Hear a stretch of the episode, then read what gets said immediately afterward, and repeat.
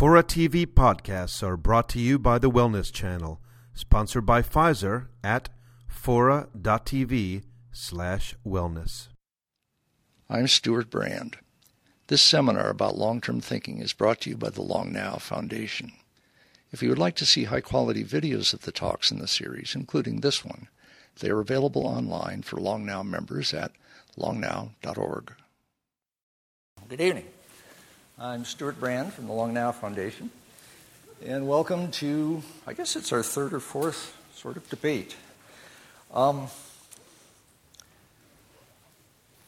most of you are familiar with the introduction card, so I don't have to say much about the speakers. Uh, on the back is where you participate, write very legible versions of what question you might have, because Kevin Kelly will be up here uh, looking at the questions and trying to read them in the dark. He'll pass the good ones up to me, and I'll uh, hit these guys with some of the best. When I was at Stanford 50 years ago in the biology department, we did not have a department of bioengineering. and it would have been unimaginable, even though molecular biology was just getting cranked up at that point.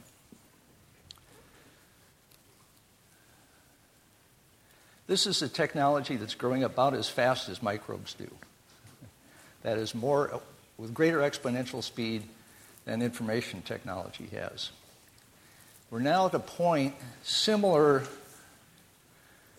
to when microcomputers began to replace uh, the mainframes and the mini computers. And the making of the technology left the universities and the government labs and went into garages. So we're now getting garage biotechnology. And one assumes, well, what does that mean? There must be some good news and some bad news in that, and how do we tell the difference? Tonight, we'll use our debate format, which is um, doesn't have winners and losers, it has probers in both directions. Uh, previously, we've asked the audience to suggest who goes first, but tonight we really need a grounding of what synthetic biology is. So we're going to ask Drew Endy to go first. And the format is he speaks and shows slides for 15 minutes. Then the three of us sit down up here, and Jim Thomas interviews Drew to draw out more background, fill, data, all the stuff a good interviewer does. And to show that he's paying attention, when he finishes that 10 minute interview, he has to summarize Drew's argument to Drew's satisfaction, where Drew says, That's it, you got it. Then they reverse roles. And Jim Thomas from the Etc. group comes up and does his 15 minutes and then sits down and is probed for 10 minutes by Drew. And then Drew has to give his position to the point that Jim agrees, that's right, you got it. And then we're into more free form interaction, your questions, and so on. Let's start with Drew Endy.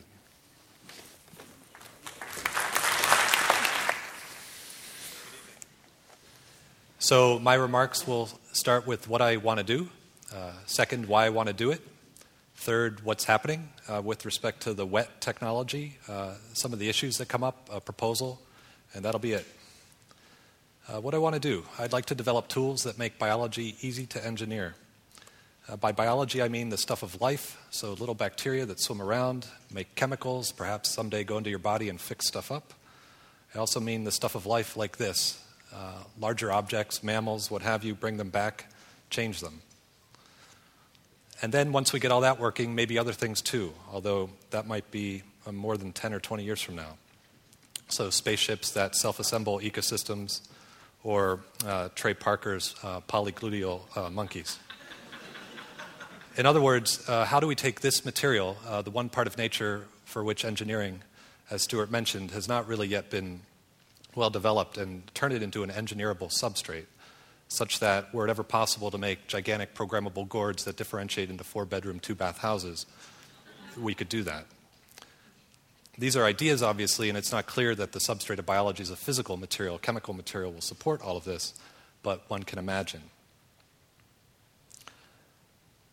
What do I want to do? Part two tools that enable humanity. It seems to be irresponsible to set out to rebuild the living world if it were, uh, without also understanding who we are and what we intend to do with that capability.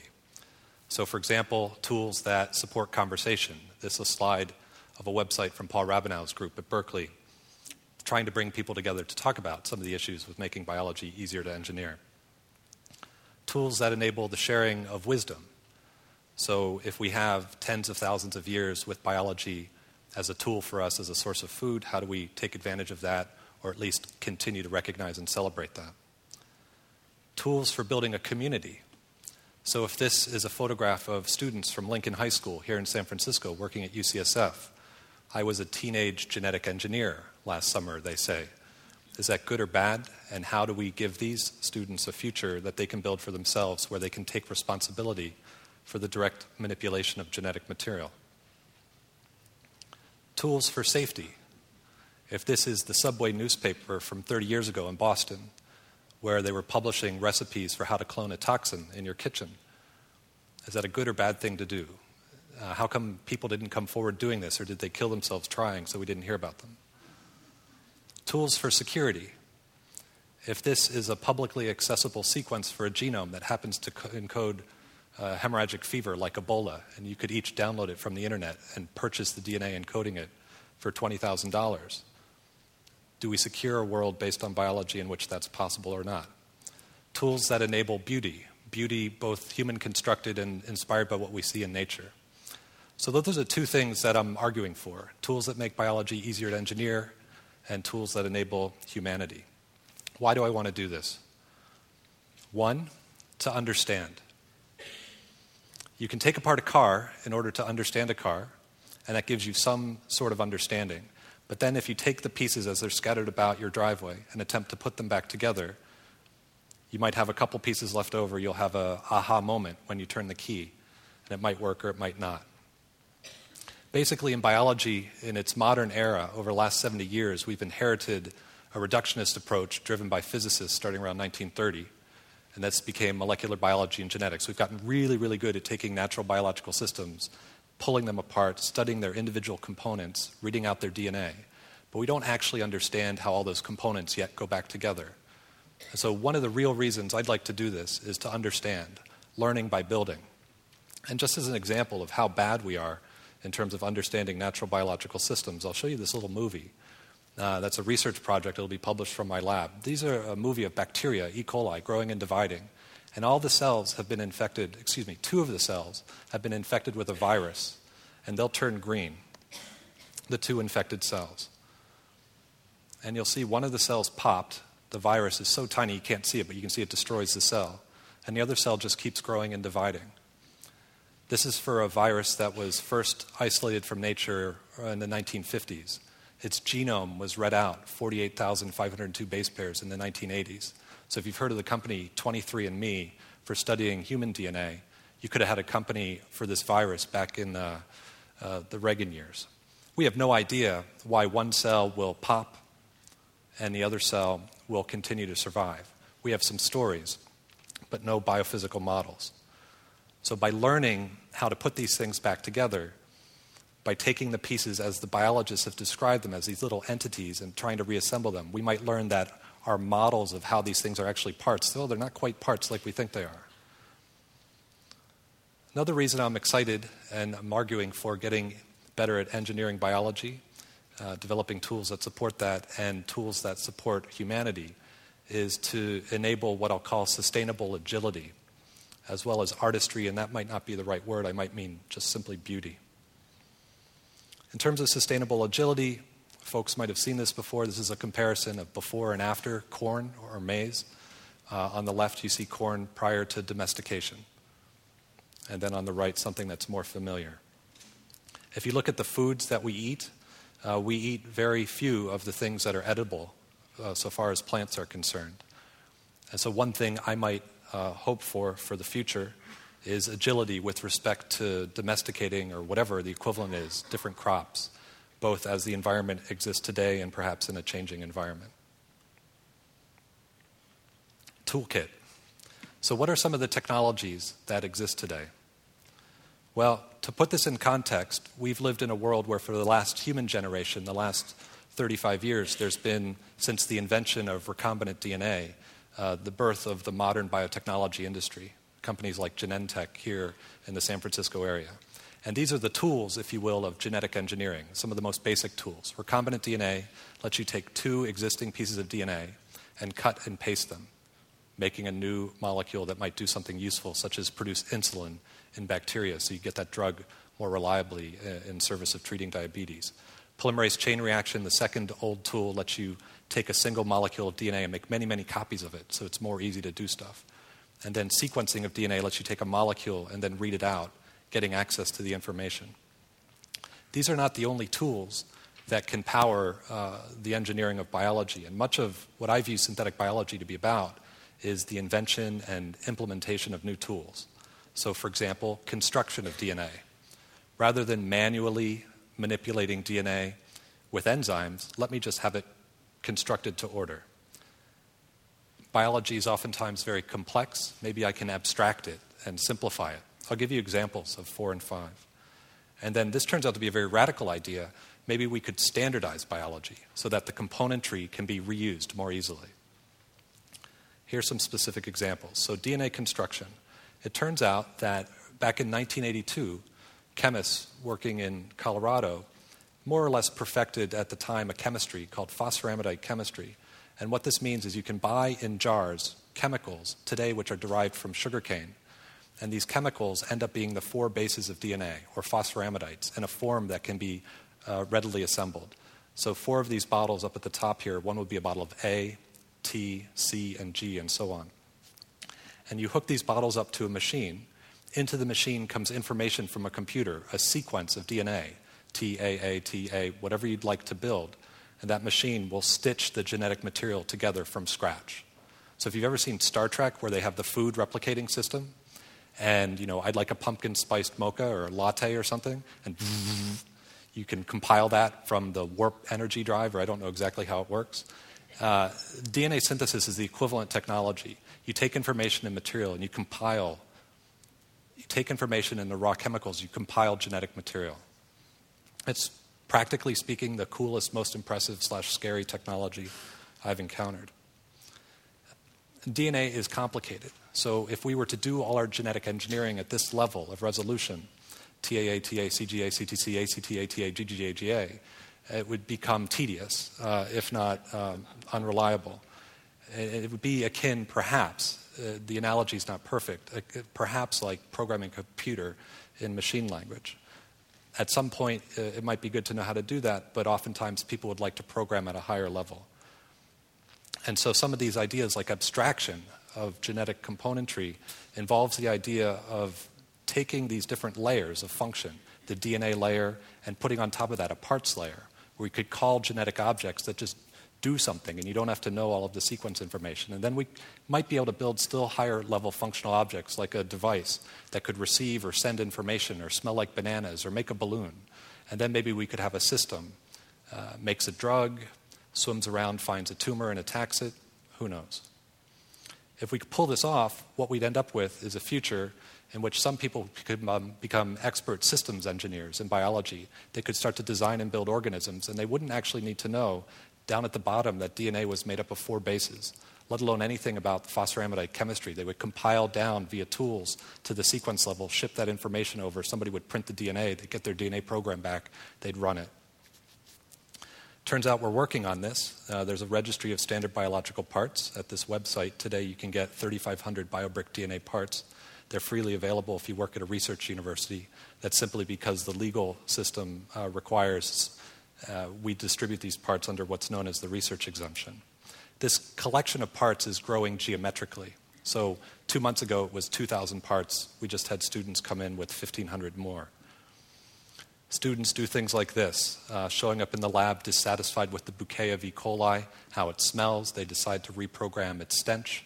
If the cell is growing, smell like wintergreen, otherwise, print banana smell. You could find a part that they made, J45200, there's a DNA sequence. Uh, when you put that sequence of DNA into a bacteria, it smells like bananas. They were sufficiently accomplished as teenagers, first and second year undergraduates, that they went live after a couple months with a smell test demo. Now, along with this set of tools like parts and standardization, we're seeing, if I come back to the construction business of DNA, uh, also a geometric increase in the pace or capability of DNA synthesis. So, this is a paper uh, published within the last year where folks are building from those raw chemicals from scratch a piece of DNA almost 600,000 base pairs long, the length of a small bacterial genome. In fact, the biggest projects I've seen to date have assembled pieces of DNA that are almost 10 million base pairs long, uh, almost the size of the genome of baker's yeast. Limits. There's going to be some interesting limits. One, uh, to look ahead to Saul Griffith's talk from January, probably comes from energy. Saul here is very concerned about uh, human civilization and where we produce our energy and whether or not we'll be able to transition to something that's sustainable, renewable. It turns out that biology, as a thing on our planet, doesn't have access to that much energy. He estimates it might be half a terawatt out of a civilization, our civilization, that's running on 15 or 18 terawatts. Maybe he's wrong by a factor of 10, and biology really can get access to 5 terawatts it's still not going to be an excess of energy via biology. So if you hear about biofuels right now, biofuels won't solve our entire energy problem. And because there's a limitation there, it's going to put tremendous pressure, as I hope we hear about, on our land use and so on.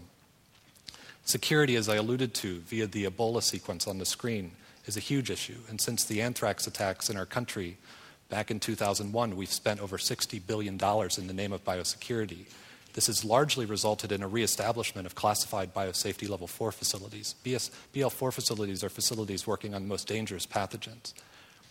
Ironically, the FBI uh, claimed to have traced the anthrax attacks back to the very facility shown here. Then we again come back to the issues of communities and can our generation going forward and beyond bring together what might seem like polar opposites?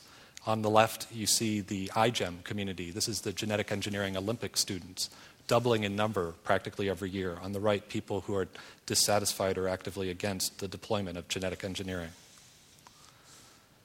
I have some proposals to consider, and I'll quickly show them here. Should teenagers practice genetic engineering? Yes. Should military force include biotech? No. Will biohackers be good or bad? They'll be good if we encourage them and celebrate them. Should the parts be patented or shared? They should be free, but maybe we have some interesting terms and conditions to discuss. And should genetic engineers sign their work? Yes. Last slide, I'm arguing for the development of tools that make biology easy to engineer. In parallel, I am arguing that we also develop tools that enable our humanity as we take biotechnology forward. Thanks very much.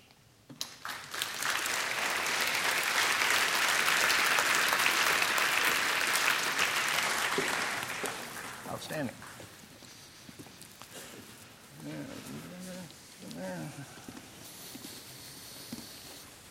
All right, is everybody's mics working? Hello, hello. Yep. Yep, great. Great. Thank you very much, Drew. And thank you, everyone, for coming out on a Monday evening. It's really appreciated. Um, and as always, it's, it's great to hear a very reflective technologist. Um, may there be many more like you. Um, you began your list of questions at the end there, and I'll start there by saying, should teenagers practice genetic engineering? Yeah. And you think they should. Yeah. Who should and shouldn't? Who else? Is, was there a limit to who should use these tools, and what would that be? I think so long as somebody is disposed to be constructive, right? And I might even go further than that and say, so long as somebody is not disposed to be destructive, right? That would be the initial set, right? And then I'd, I'd open that up for, for wiser consideration but I don't know that I would want to preclude access uh, to these technologies. It seems my gut tells me that uh, many of the technologies around biology have been not officially locked up, but hard to get access to.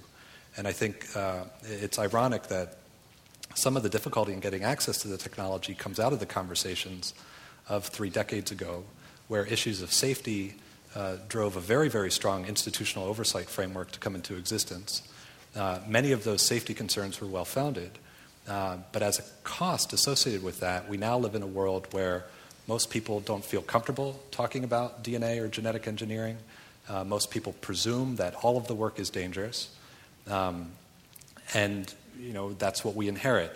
If I look forward, you know, there, there are much more serious dangers I get freaked out about with respect to a future where a small number of people have access to matter compilers for genetic material. Imagine if only one or two organizations in the world have access to that technology. Um, it's much more exciting for me to imagine a world where anybody who might usefully deploy biotechnology for a local situation has access to the tools, has access to the know how, and, and can do it. Now, that might be a fa- fantasy from any number of perspectives, but that's, that's my starting response. And specifically, then, you go on to say that uh, you're concerned, if I get this right, that the military has access to this technology. Um, what would you do about that?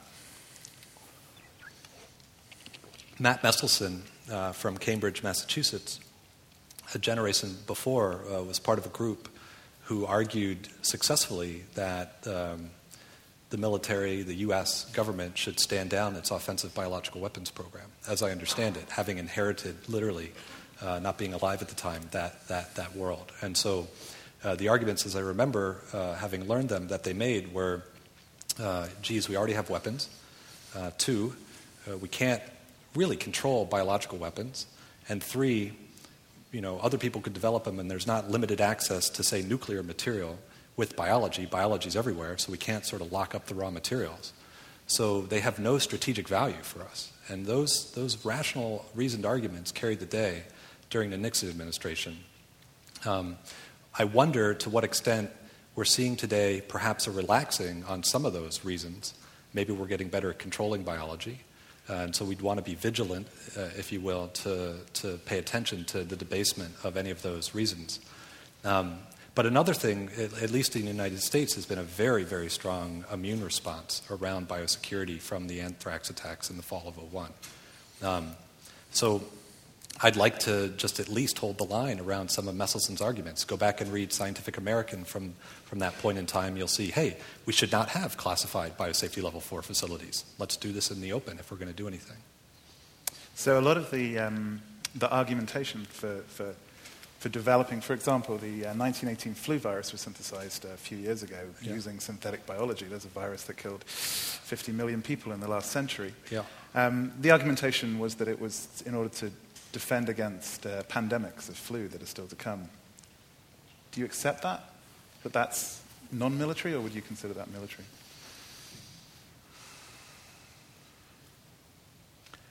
That work was done at the CDC. It was done in public. There was debate within the research community as to whether or not the sequence information for that uh, 1918 flu should be made public. Uh, not all the researchers agreed. It was made public. It was reviewed by the National Science Advisory Board for Biosecurity before it was published. Uh, and the scientific community rallied behind that. The arguments basically being made were of the form no disease had been, has been cured in secret, and we have, to, we have to keep this stuff in the open. Others, uh, notable around this part of the world, uh, Bill Joy and Ray Kurzweil, had a nice editorial in the New York Times saying this was the most irresponsible thing they'd encountered. I think the scientific community would point to the subsequent work and say it was good to have that information out there. We've understood a little bit more about the evolution of the flu, uh, and it's not something that should be done without concern for safety issues, but it was the right thing to do. So you, you talked about um, agility. Uh, you talked about understanding nature. I mean, another reason that you appear to be involved with synthetic biology is that you're actually a founder and on the board of a commercial company using synthetic biology. Mm-hmm. What's the role of commerce in understanding nature and building agility? That's a great question. Um, I was attracted to being involved with a company uh, because one of the core technologies in synthetic biology, DNA synthesis, uh, has little or no public support. And so if you wanted to get better at that technology, uh, when the commercial sector, the investment uh, sources came up and said, we're willing to help with this, uh, that was an eye opener for me. I've seen the strengths and weaknesses of what you can do in the commercial sector. It's surprising to me that there is not uh, uh, public recognition of the importance of DNA synthesis technology and how the public probably wants to consider having an active voice in seeing this technology develop so it has a say in how it's deployed. And I was, I was really taken by um, one of your last slides, when, well, early on, later on, when you were talking about agility and creating agility. What you showed was teosinte, the original um, in ancestor for maize, and then he shows the maize plant. Well, there's a plant that was developed through open source means, sure, um, without genetic engineering. Um, and so that seems to be an argument for agility without biotech, doesn't it? Well, I'd argue that maize is a biotechnology. It's a biotechnology developed by particular methods over a particular period of time. By agility, I mean to the extent that it's possible, and I'm, I'm perfectly happy to recognize what's research and what's ready to be commercialized. Um, to the extent that it's possible, if we needed to do that faster, not waiting for many, many, many generations, I'd like to have that uh, capability. Mm-hmm. And um, you know, you're, you're, very closely identified with open source biotechnology, trying to, uh, to make sure that as this, this moves ahead, it's shared. Um, but there have been people on this stage, I think, who, who uh, are pushing for patents in this area. How do you defend against that? How do you defend against patents? I'd rather avoid that question and, and, and ask, answer a related question, just to be honest, which is how do you develop an open technology platform? And you develop an open technology platform, so far as I can figure, by doing two things. One, you build a community, and two, you protect against encumbrance of reuse and combination, meaning when you take any two things and give them away, somebody else could take those two things, put them together, and say, oh, this is mine. So, how do you do those two things? And in biotechnology, patents are the dominant form of protecting against encumbrance of reuse and combination. We can't afford it with another 1,500 parts coming into the collection, that's $30 million in patent fees. And if you were to give me 30 million bucks, I'd go make more parts. And uh, practically, then, what that means is we have to build a community that grows faster and can out innovate trolls who will inevitably come around the periphery. There's some other things we can do. Um, we can talk about that in more detail. So, so I'm not for or against patents, but I think uh, you know patents per se have a cost associated with them, and they have a time constant associated with them. They have a lag, and that makes them exclusive.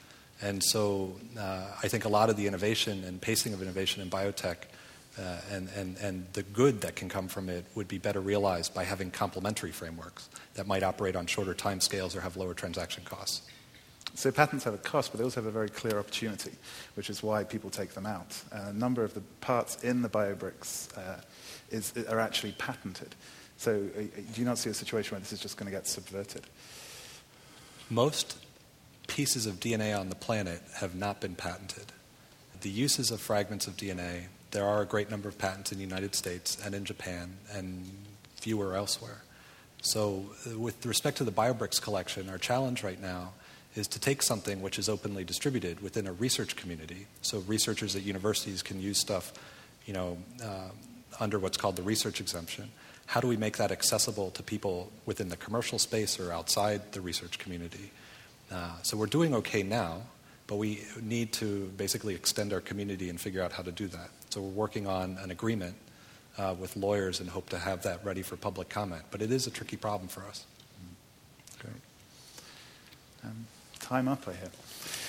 So, um, you know, what I heard very clearly, and you said it a number of times, was you're interested in making biology easier to engineer um, and it sounds like you don't really want to put any limits on that, on who uses it, who can engineer it. You want that to be a generally available platform. And you want to uh, supplement that um, with tools that would allow humanity to behave uh, more wisely, or something like that. Tools for humanity, I think, is how you put it.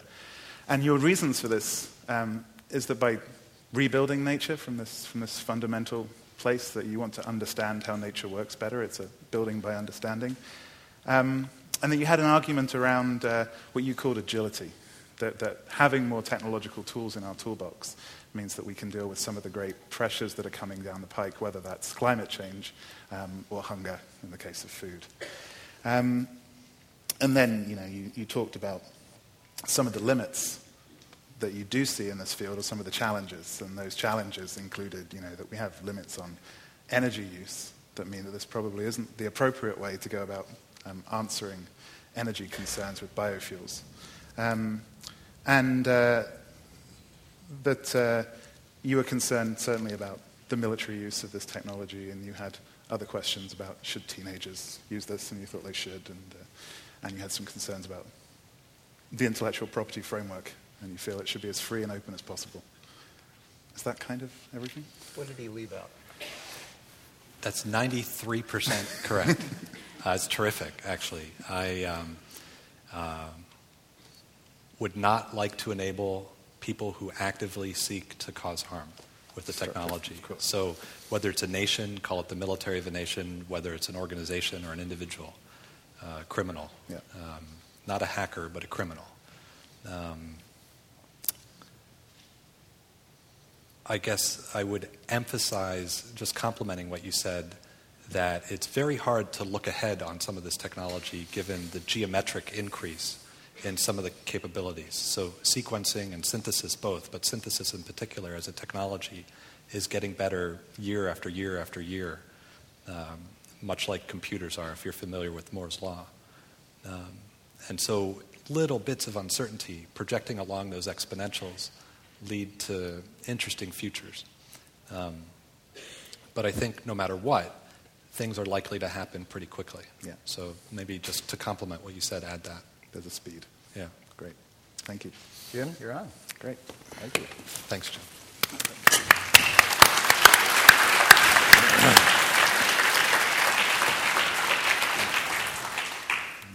So, um, thank you, Drew, and to Stewart and the long now. Um, my colleague Pat Mooney, who's lived a much longer now than I have, reckons that it takes roughly a human generation to understand the impacts of our technology, and I think he's probably being a bit short on that. I think it's something more like a, human lifetime. Um, so I'm not really expecting we're going to get a very clear reading on synthetic biology tonight or anytime soon. But I am going to argue that that lag between deploying our technologies and understanding our technologies is a good reason why we should be supplementing the art of the long view with that policy of the long path, by which I mean the deliberate, careful path of precaution. Um, and I note that I've been uh, billed as a historian tonight, and that's uh, big shoes to fill, um, especially as I bunked off most of my history degree doing direct action. Um, but I'm going to try and not disappoint and to bring at least a few lessons from history, um, particularly lessons from the closest parallel that I can find, which is the synthetic chemical industry. And apart from the name and the fact that DNA synthesis is a chemistry technique, um, what these two, two fields share is they're both about building, synthesizing nature from standard molecular parts. Um, and indeed, the early um, chemists believed that they could uh, understand nature better by building it, just as Drew does. Um, but I think the parallel that we're looking at right now with synthetic biology is the mid 19th century when the synthetic chemists began to commercialize their field. And I just want to quickly show you how parallel those two moments are. So if you go back to 1856, uh, this was the time when a teenager in East London called William Henry Perkin, who was supposed to be synthesizing a anti-malarial drug, quinine, ended up synthesizing a, a, a synthetic dye, uh, mauveine. And realizing this was a red hot commercial prospect, he uh, commercialized it, and a bunch of French, um, German, and uh, Swiss entrepreneurs, the sort of mid 19th century equivalent of Craig Venter or uh, Vinod copied his, uh, his business uh, model, and they, they also started producing synthetic dyes. And on the back of this synthetic dye industry, the modern chemical industry was born. Well, you zip forward 150 years, and just across the bay, Jay Keasling is also trying to synthesize an anti malarial compound, this time artemisinin, using biology. And he finds out that he can synthesize gasoline. He sets up a biofuels business, and people like Vinod Khosla and Craig Venter copy the idea. And uh, before you know it, you have a booming synthetic life industry.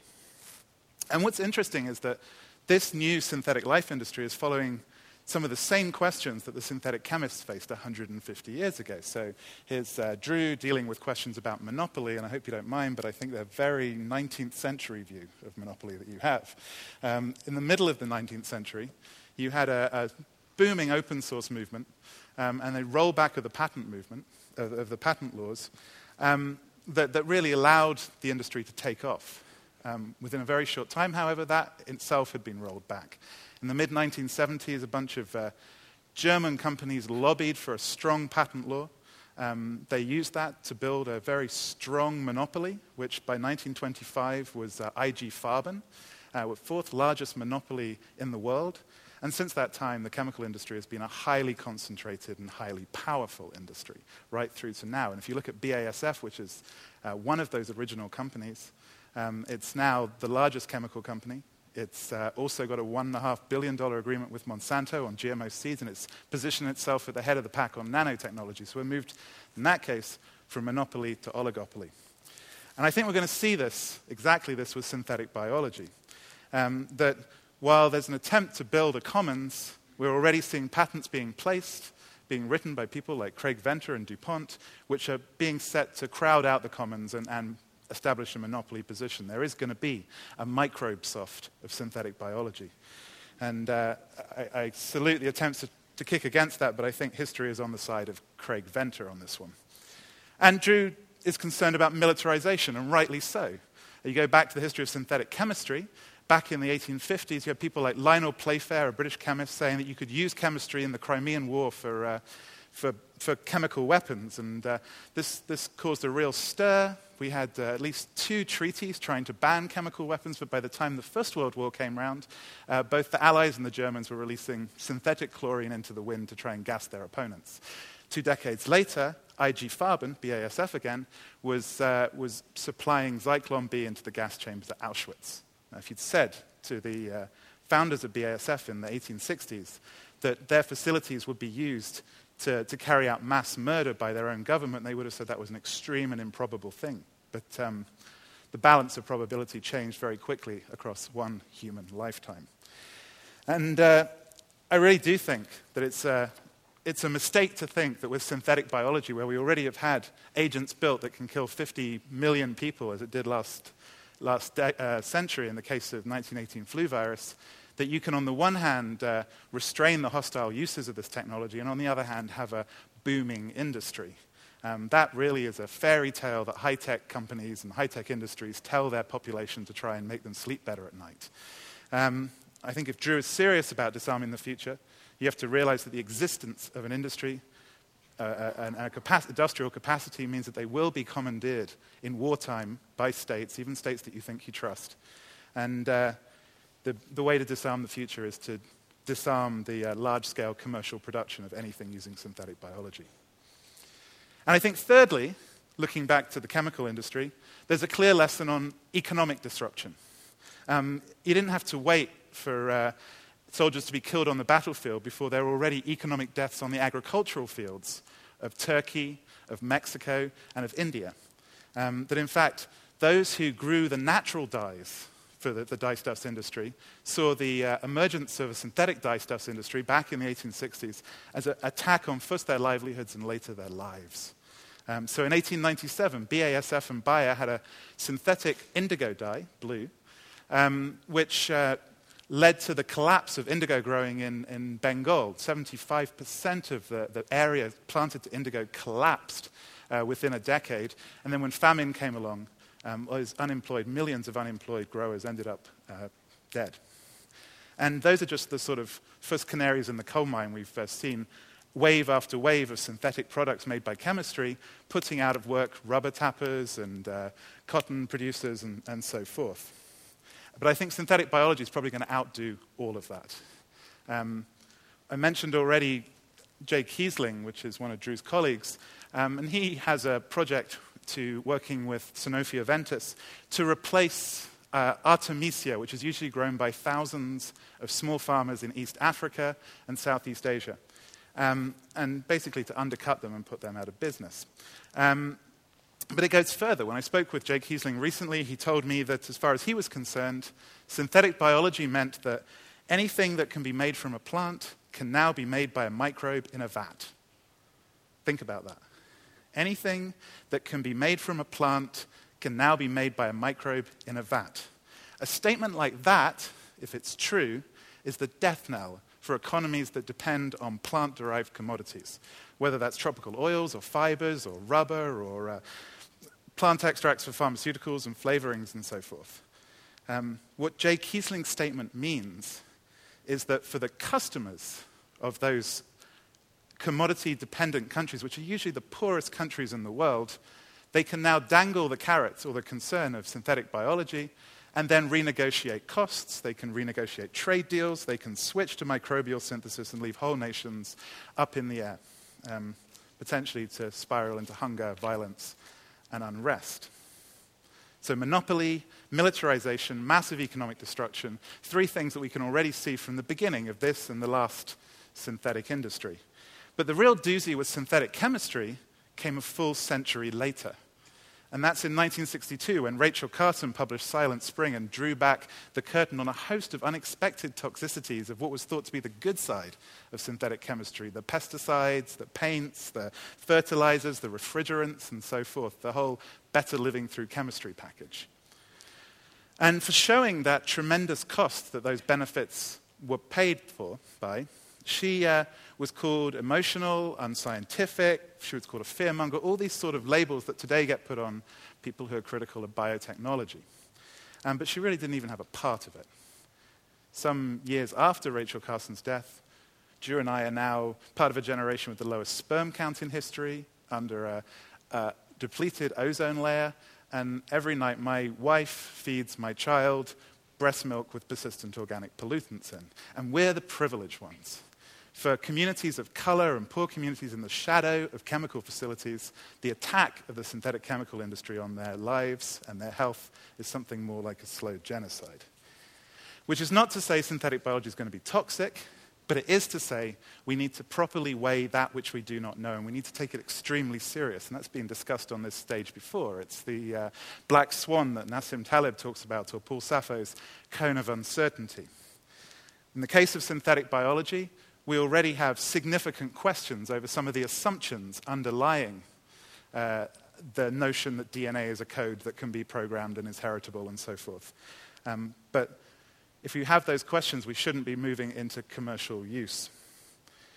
Um, and that's why civil society generally calls for a very strong use of the precautionary principle in this case, and maybe we can discuss that more. I want to end with three mistakes that I see looming in the longer term for synthetic biology to open up our questions. First, the discussion so far is just about microbes. And we're soon going to see synthesis of plants, of animals, and, and certainly of human beings, and we should think what that means. Secondly, we absolutely mustn't try and treat synthetic biology with the same set of regulatory and governance tools as we use for genetically modified organisms. They are different quantitatively and qualitatively. Um, qualitatively, you're not talking about a small piece of DNA taken from somewhere in nature and then put into a genome that you mostly already have existing in nature. To, to try and understand the biosafety of that, um, countries use something called substantial equivalence. It's a kind of pseudoscientific biosafety tool. Doesn't work well with GMOs. It absolutely won't work with synthetic biology, where you're going to be designing entirely novel sequences of DNA and increasingly putting it into an entirely novel genome. So we don't yet have any models, predictive models, for working out the biosafety of these synthetic organisms. And I, I think that's going to be a black hole into which this whole field is going to get sucked. Um, quantitatively, it's different too. If Drew's successful at making biology easier to engineer such that anybody, teenagers or whatever, can, can do this, we're going to see a massive increase in the number of engineered organisms entering the biosphere. Um, I discovered there's an amazing job that somebody has here in the Bay Area, which is from NASA. Um, there's the uh, Planetary Protection Officer, which I think has got to be the coolest job there is. And apparently, her job is to make sure that no alien life forms get into the biosphere. Well, I think she's looking at the wrong place. Um, I think she should be checking out the synthetic biology labs, and particularly the synthetic biology labs of J. Craig Venter, who claims in his patents and in his public pronouncements that he has a method of making millions of new species every day. Think about that. Millions of new species every day. I mean, what does that mean? It means probably that Kevin Kelly's uh, all species directory is going to have to go find a whole lot more storage, and it means that the taxonomists are not going to be asleep for the next hundred years. Um, but what does that mean for the biosphere? which is already under stress from climate change and chemicals and so forth, we know that alien species introduced into the biosphere or into, into different parts of the biosphere are the second worst uh, cause of species extinction. Which finally brings me to uh, third, and I think the biggest mistake that this field is, is committing, and that's that it's adopting an extremely destructive business plan. Actually, Drew has touched on this. Um, so far, as far as I can see, the synthetic biology business plan is make a microbe that turns sugar into something, usually biofuels, maybe chemicals. And this is often expressed as the so called bioeconomy, which is going to replace petroleum with sugar, um, whether it's food sugars such as corn or cane. But we know that's a bad idea from, from ethanol, that if you use food sugars, you're going to be displacing food, and that pushes up prices and pushes people into hunger. Or, more usually, the suggestion is long term, it's going to be cellulose. That's to say, the woody part of our plants. And I think accessing that woody part of our plants is, uh, is a very dangerous move. We're going to see a massive corporate grab on plant biomass in the coming years, facilitated by synthetic biology. And, uh, and I'd really like to talk more about how significant that is. So here's the difference between Drew and I. We actually share a lot of values, and we do talk from time to time. But Drew basically advocates for the uh, fastest possible diffusion of these synthetic biology tools, and I basically am in favor of a deliberate containment policy. Um, to offer a basket of mixed metaphors, I think we should be slamming on the brakes, certainly on commercialization, that we should be locking this up in the lab until we really understand it, that we should be divorcing the science from the commercial world, that's a disaster, um, and that we should be very carefully looking before we leap. And we need to be doing all of these things right now because a very powerful commercial synthetic life industry is coming into being right now. And the window for polite debates like this is rapidly closing. Thank you. Right.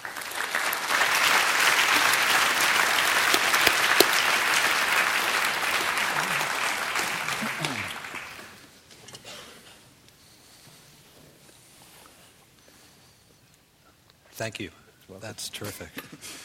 Um, many questions. Uh, to start, I'm not sure this is the right question, so that's as a, a, preface, the first one. Is there some way you think practically to protect nature? So you talked about the use of these tools by commercial agents to get access to the remaining three quarters of the biomass that's not now a commodity, if you will. Mm-hmm. Is, is there some practical way from your perspective to, to protect what's still not a commodity? And is it only linked to decoupling the technology development from industry and commercialization? Well, that's part of it. I mean, I think, um, yeah, so, so as you say, 24% of plant biomass is currently used by our civilization. That leaves about was that 76% or so ready to be commercialized once we, we, have a way of commercializing it and commodifying it. Um, and so, I, you know, a very straightforward way is just not to develop those tools, not to develop the tools that turn cellulose into a usable sugar to make plastics and biofuels. That's that, that, that stays with the technologists. Uh, for um, the world's governments to enact very strong um, treaties. We have the Convention on Biological Diversity, which is, exists for the sustainable use and conservation of biodiversity. That's a place that should be making a very uh, clear statement that, that those, I think the key point here is that um, the, the, those synthetic biologists and others who say that you know, we have this available cellulose, whether it's uh, leftover corn stalks or it's wood in forests, make the sense, give the sense, and it's a lie, that this is somehow available. Um, the corn stalks that are left behind on the field are exactly what you need to build the soil so that you can grow the food the next generation. Um, that's not available at all. It's not available and it shouldn't be made available. And to steal it is to destroy the soil. And if we destroy the soil, as Franklin Roosevelt, the nation said, the nation that destroys the soil destroys itself. It's absolutely right. In the forests, the idea is the forests are somehow storehouses of carbon and sugar that we can just access when we want. It's not true. They're vast, vast um, ecosystems that clean our water and clean our air. And we need to absolutely protect and defend those. And the means for doing that are at the level of the tools development and their commercialization?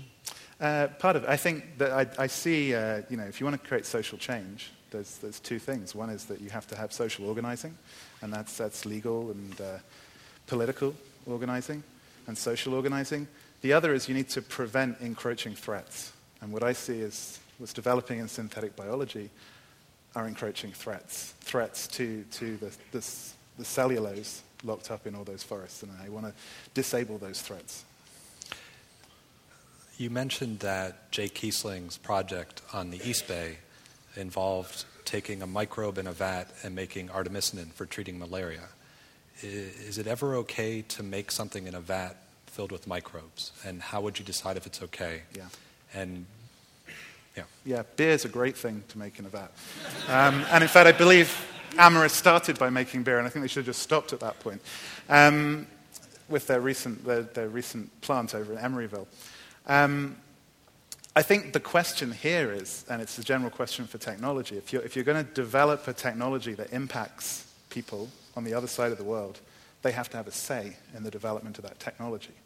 Um, what this means is we need to have much more reflective and um, uh, participative methods of assessing our technologies very, very early on so we can identify who's going to be impacted and we can bring them into the discussion.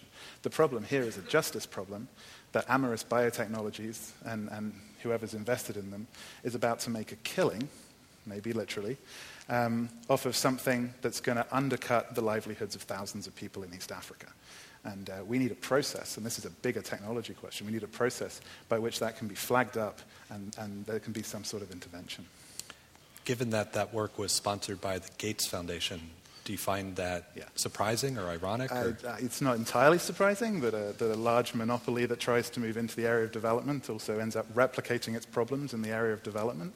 Um, but uh, I think it's definitely worrying. Uh, my understanding from talking with, uh, with Jay was that they were actually told that, that uh, they, should, they should move on to make another business. And so that's what made them move into biofuels, which is the second problem. Um, we have a, a lack of uh, governance over large, powerful um, foundations as well, and we need to control that.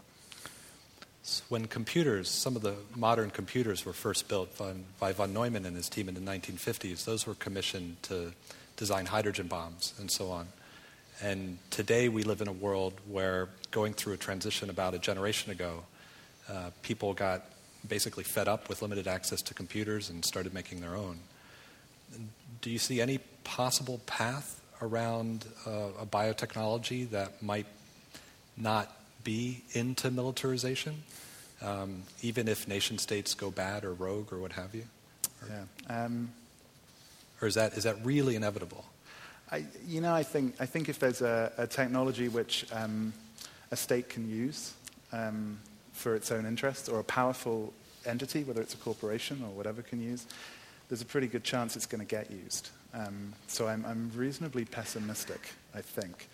Um, I, I, if this, this technology is going to be developed uh, in a way that's um, very deliberate, then that deliberateness has to try and uh, reduce the ability for it to get into the hands of overly powerful players. We live in an unjust world, and if we're introducing un- a powerful technology into an unjust world, we're going to probably exacerbate that injustice unless we're very, very deliberate in trying to, to um, attack that injustice. Mm-hmm. I don't see that happening now. I don't see that happening, and I am not quite sure how it would happen.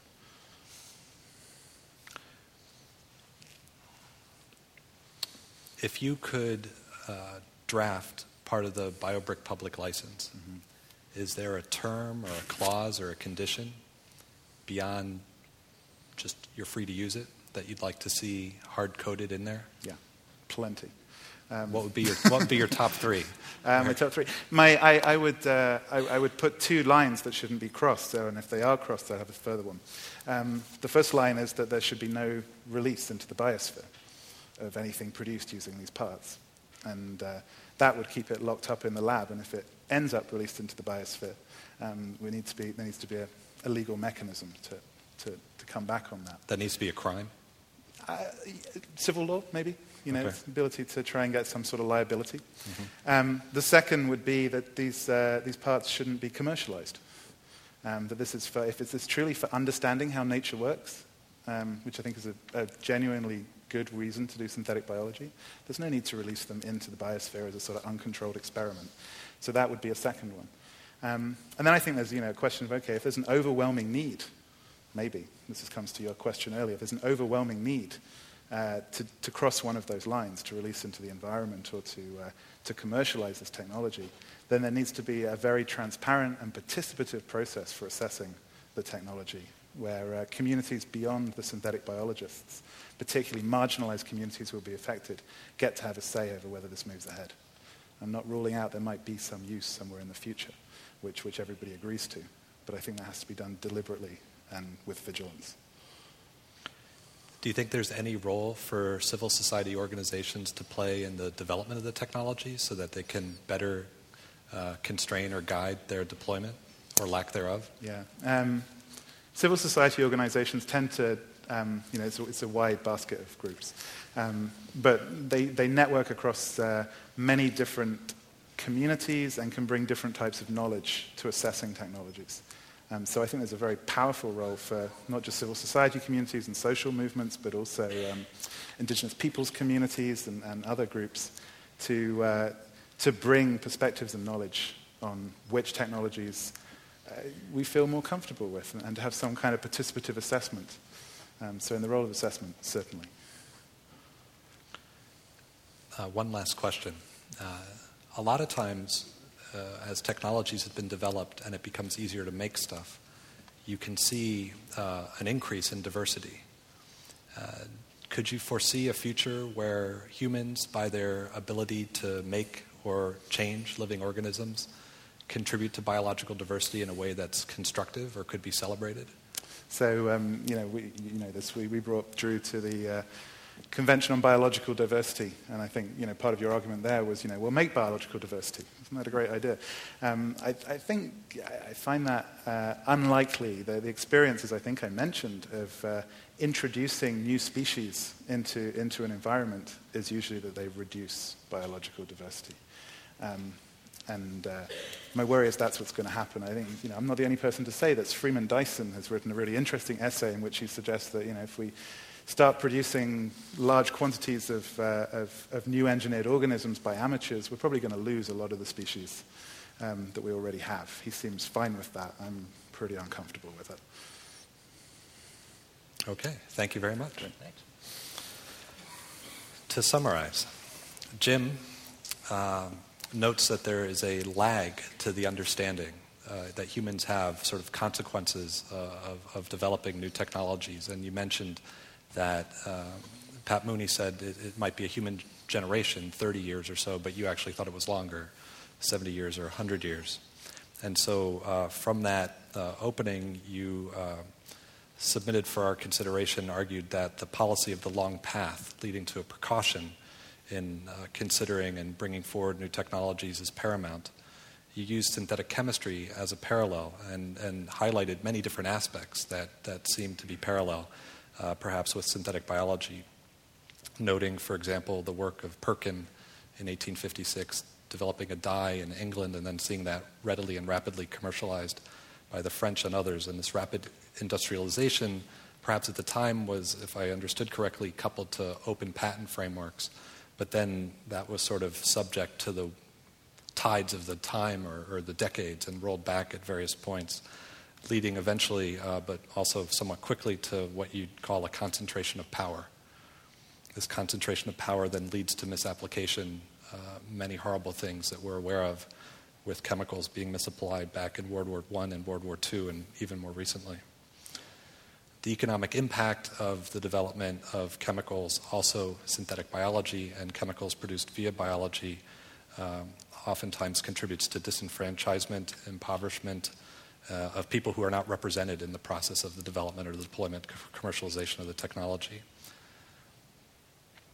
Further along in the development of synthetic chemistry, you noted uh, Rachel Carson's experience and the generations leading up to that and what we inherit around the impact of synthetic chemicals on the environment, on humans, drawing back the curtain on basically uncontrolled experiments.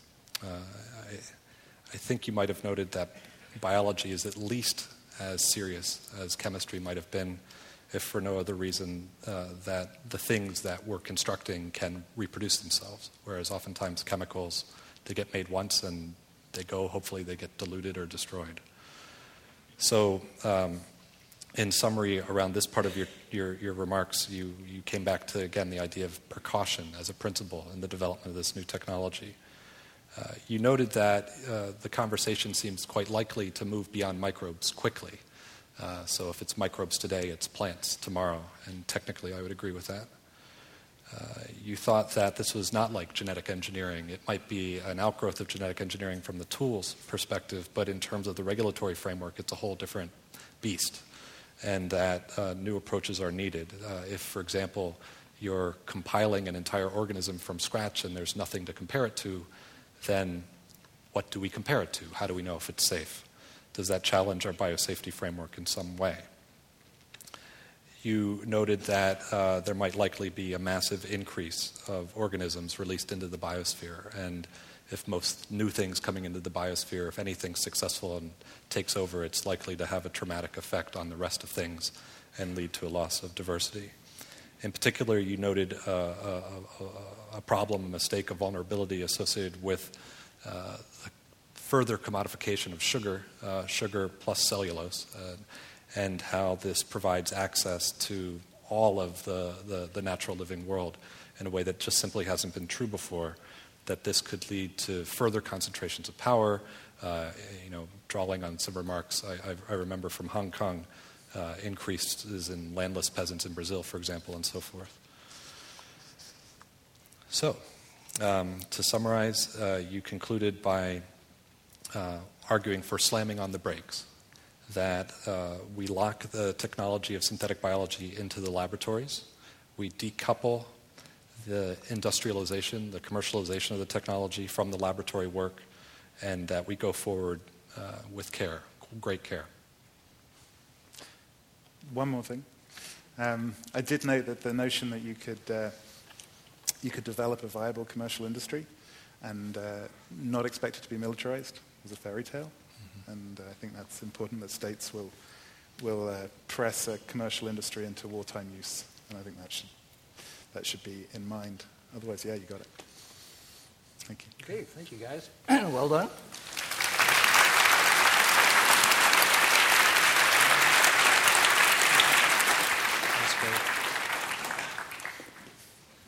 Do we have any more waters up here? Yeah. I could use some too. Thanks. Ah. Paul Ehrlich pointed out this is actually gin, and the talk gets better as the evening goes by. The um, start with the question I have, Drew, and you can look over his shoulder, Jim. You've seen a number of things come into the iGEM jamborees. Uh, kids on the loose, insanely creative, uh, grabbing your biobricks and running off in weird directions with them. And as you see these things coming in, have any of them entered a category that makes you nervous? Uh, and if so, why? And you probably know some things that are in a category that would make Jim nervous. And why do they not make you nervous? So, some cases from iGEM, I think, is what I'm looking for here. I'll start. You, you, sorry, yeah. explain so, what the jamborees are. Stewart noted in his opening remarks that when he was at Stanford, there was not a department of bioengineering. And uh, when I moved to MIT back in January of 2002, there was not a department of biological engineering. And one of the things I was involved with, uh, with good colleagues there, was to get that started. And we graduated our first class of, of students last June. Um, the students uh, desires coming in to a research university and seeing biology not as a science only, but as a technology include learning how to design and build living organisms, write DNA programs that work, and so on. Uh, we don't know really how to teach them how to do that. And what I showed today uh, in terms of technical substance is really state of the art, sometimes controversial as far as technology itself is concerned, meaning is this really going to work or not? Um, the students are helping us figure out how to take this forward. And so iGEM, the International Genetically Engineered Machines Competition, you can think of it as a genetic engineering Olympics for undergraduates. Uh, this started as a class of 16 students at MIT back in 2003. It's grown by a factor of about two every year. So we just had an end of competition jamboree uh, a weekend or two weekends ago at MIT with about 850 students from all over the world. I've not been concerned via uh, an iGEM project. we ask our students in iGEM to, by themselves, assess the safety issues associated with their project. And so, if I were to start with safety, that one is creatively addressed.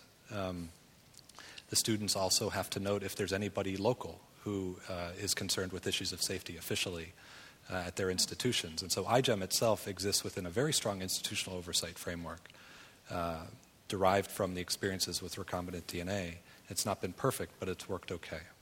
I have had one example of a project which did concern me. It was a sophomore, not part of iGEM, but in a laboratory course. And she decided that uh, it was a, a, shame, if you will, if not worse, that people who had wrinkles had to go uh, for repeated injections at the plastic surgeon's office of a, a, bacterial toxin, Botox. And wouldn't it be better if you could have a skin cream that was a living skin cream that would make small amounts of this toxin on your face? Um, and so she set off to design that. And uh, we thought that was a bad idea and had a, a conversation about that. a bad idea? it's a terrible idea. And it points to, and it points to, you know, that this is going to move into human enhancement and that's going to be a discussion. Um, but I would actually go back to something that Drew just said, which is when Drew and I first met, or we didn't even meet actually, uh, it was because the, uh, the synthetic biology community had decided they were going to pass a resolution at Synthetic Biology 2.0, their large conference here in the Bay Area, um, that they wanted uh, self regulation voluntary oversight and self regulation of their own field. Um, and that worried many of us in civil society very strongly. Um, because, you know, I'd say the inventor of it, uh, to quote Plato, the inventor of an art is not the best one to consider the, the risks and benefits that might accrue from it. They're a little bit biased. Um, and uh, I I, it slightly worries me that the safety framework and assessment framework for iGEM is the students themselves determine if there's any safety issues. That shouldn't be the way the field goes ahead. There needs to be an external way of doing it. It's combined with community oversight. Many of the community oversight boards include not just researchers, but members of the public. It is imperfect and it's different all over the world. And so iGEM provides a way of promulgating a framework much faster than a government might. Uh, but otherwise, you know, very much in agreement. Uh, I've got a question for you, Jim, from Thurston. Where's Thurston? Would the first vat of beer have passed the precautionary principle test? and actually, add to that the first vat of uh, human insulin that was created by genetically engineered uh, bacteria.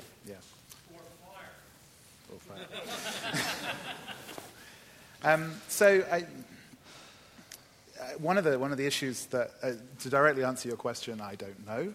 Um, with the case of beer, I think if somebody had consumed that beer, they probably would have uh, decided it wasn't a very cautionary thing to move ahead with.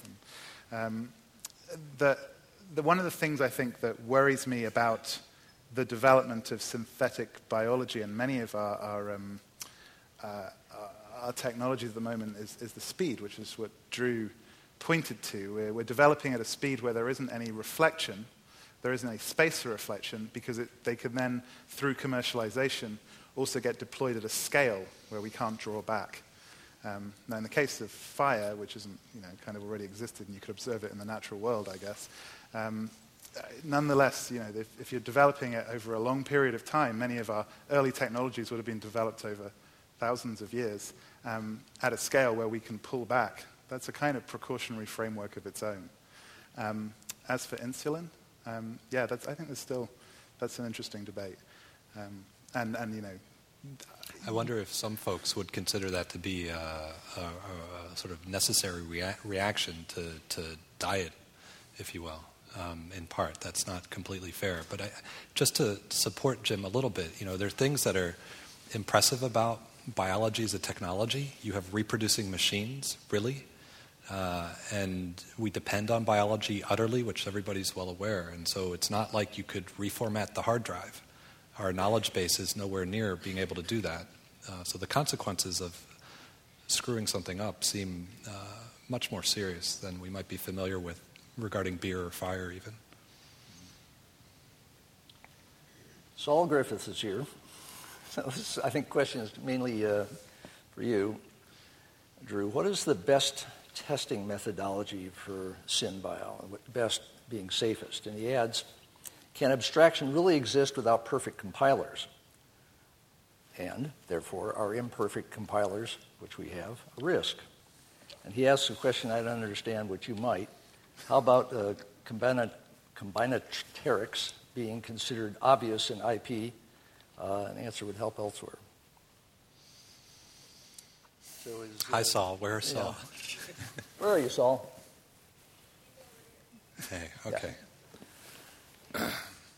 Well, perfect compilers, in terms of being able to build DNA, maybe we can get better at that, and if not perfect, pretty good, good enough.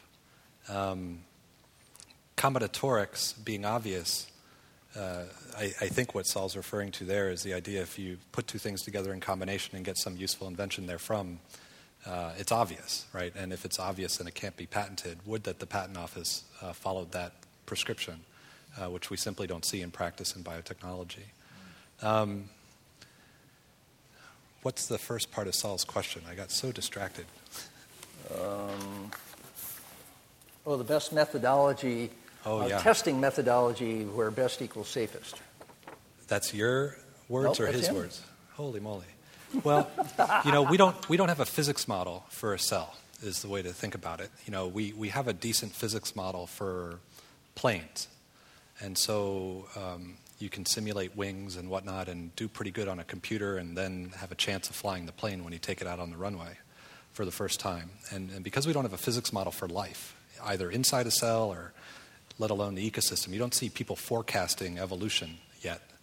Um, it's a real tricky question to answer. And the only way I know to test a biological system, forget about safety, but, the, but just test it at all, is to build it, is to compile it to a physical object and see what it does. And so, what that means practically is we need a very strong containment framework that addresses issues of safety, which is what we have to a degree. And it's, the biosafety framework based on containment has four levels one, two, three, four. Can you describe how the containment works a little bit? Yeah, so biosafety level one would be something like the Eau d'E coli project, where folks are, are, are cutting and pasting DNA to reprogram the bouquet of a bacteria. This work, when it's done for the first time, should be done in a closed laboratory with individuals who have been through a biosafety process. The output of their research, whether it's dirty plates or flasks containing old bacteria, should be autoclaved or boiled or cooked so they're destroyed or bleached so that things are not wantonly leaving the laboratory environment. So that would be biosafety level one. It's meant to provide a minimal containment around uh, uh, some of the lowest risk, if you will, uh, genetic engineering work. Biosafety level four is the subject of thrillers, right? So um, the hot zone or what have you, uh, pathogens for which there's no treatment or uh, cure uh, Ebola, other hemorrhagic fevers, and so on. Uh, these are secured facilities under negative pressure so that the air, if there's a leak, should flow in, and so on. Uh, tremendous controversy around these facilities, both their development, staffing, siting. I think somebody noted at uh, a civil society teach-in last Thursday that one of the biosafety level four facilities was recently put on a barrier island on the Gulf of Mexico. Um, so uh, you can debate whether or not that's wise. Um, so that's the biosafety framework, and, and if you go online, you can get a lot of information about it. What should uh, amateurs do about biosafety? I think, I think we I think we have to uh, create something new in our society that might be akin to what you've seen with amateur radio, combined with the homebrew computer club, combined with something else. I'm not quite sure what that is, but folks are basically going to have to, if they want to participate in this research in their garage, if they want to do garage biotech, they have two options. One option is to do a lot of work on their laptop right, to do the design work at the DNA level as information and ship that information over the internet to laboratories which are already safely established to compile and test. So that would be one option. Another option would be to provide a minimal, uh, uh, uh, assessed, approved um, uh, BL1 facility in your garage, which would be possible to do. That's basically a hood and things like that, or what? You'd have to limit access to the facility. You'd have to demonstrate that you were uh, practicing good microbial safety so you weren't releasing things into the trash. You'd have to destroy all of the organisms before you disposed of them, and so on. And by organisms, I'm talking about bacteria or yeast or so on. So this is part of how you report to the homebrew computer, the homebrew biotech club that you're part of, that you're doing all these things. And one would wonder whether it needed stronger oversight, right? So if you have a, if you're an amateur radio off, uh, operator, you actually have to have to get a license, right? Maybe you want something akin to that. Jim, what do you think about that? Well, I mean, for a start, these aren't computers or radio. Um, they're talking about living things, and, and we know that living things escape from labs all the time. Um, so I, I so what, what do you mean by that? What, there's, you know, there are regular incidences of uh, genetically modified organisms escaping from university labs. It happens all the time. Um, but uh, what worries me actually is the area that I'm more worried about are the commercial facilities. So, you know, Amyris Biotech has just set up a, um, a biorefinery in Emeryville. They're also setting one up in the Brazilian uh, countryside. Um, this is roughly speaking uh, a brewery. Um, I don't think that's biosafety level 1, 2, 3, or 0.5. Um, yeah, where, are the, where are the controls on, on commercialization, and, and what are the things we're probably going to miss in that process? So we could talk about that, right? And I guess we'd have to also bring into it the open fermenters in, in Europe around, you know, uh, brewing beer. Mm-hmm. Um, I, would have to assume and would like to go ask the people at Amyris what sort of uh, biosafety review Emeryville asked them to do, right? Is there a risk associated with yeast that produce diesel fuel? And, and if so, what is it? And does it somehow persist? Do we know it definitely doesn't persist into the fuel? I mean, those kind of questions. By persist, do you mean the organism? Yeah. Yeah. Um, related to this question from Kevin Hart, right over there, is it even possible to regulate synthetic biology? Isn't Pandora's box already open? And if so, that isn't open source the best defense? Um, you said the window is closing fast. This question says maybe the window is uh, gone. Um, I, I, hope that the window is closing. Um, you can pretty much count on all my fingers and maybe Drew's the companies that call themselves synthetic biology companies. Um, you can probably, if you had a, uh, uh, uh,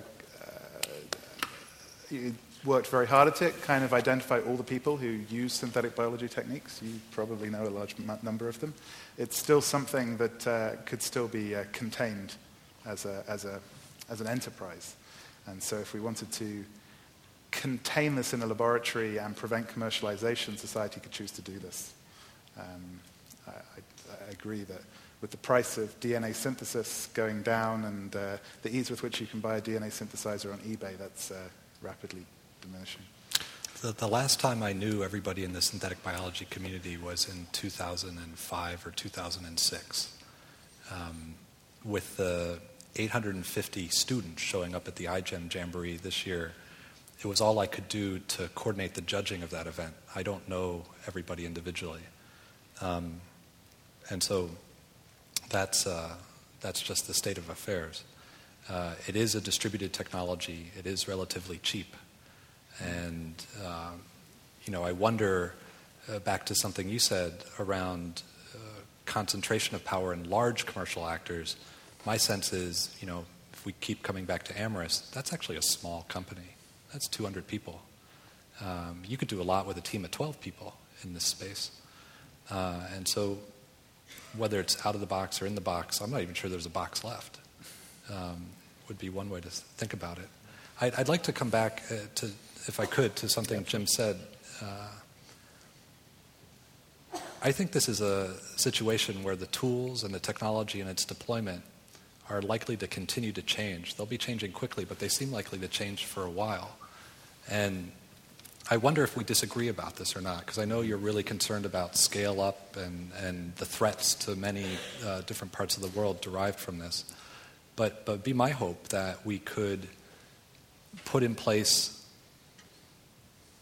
a robust framework supporting discussion and perhaps partnership on topics and uh, do you think that's possible, or do you think that some of these issues around cellulosic biofuels or other things are going to trigger uh, such powerful responses uh, from the civil society community, if you will, that, that we really only have a very, very small window of time and, and won't be able to do anything beyond that? So, my sense is that, uh, well, what I see coming from civil society um, is that there's not a, a rational process of saying, uh, not that there ever necessarily is, uh, here's an emerging technology. We need to make sure that we have a sensible discussion around it before we move it into society. And here's the process by which we're going to do it. And then we'll decide how to move it into society, which would be a sensible way to go about it. Um, instead, we have here's a powerful technology. We're going to diffuse it as widely as possible.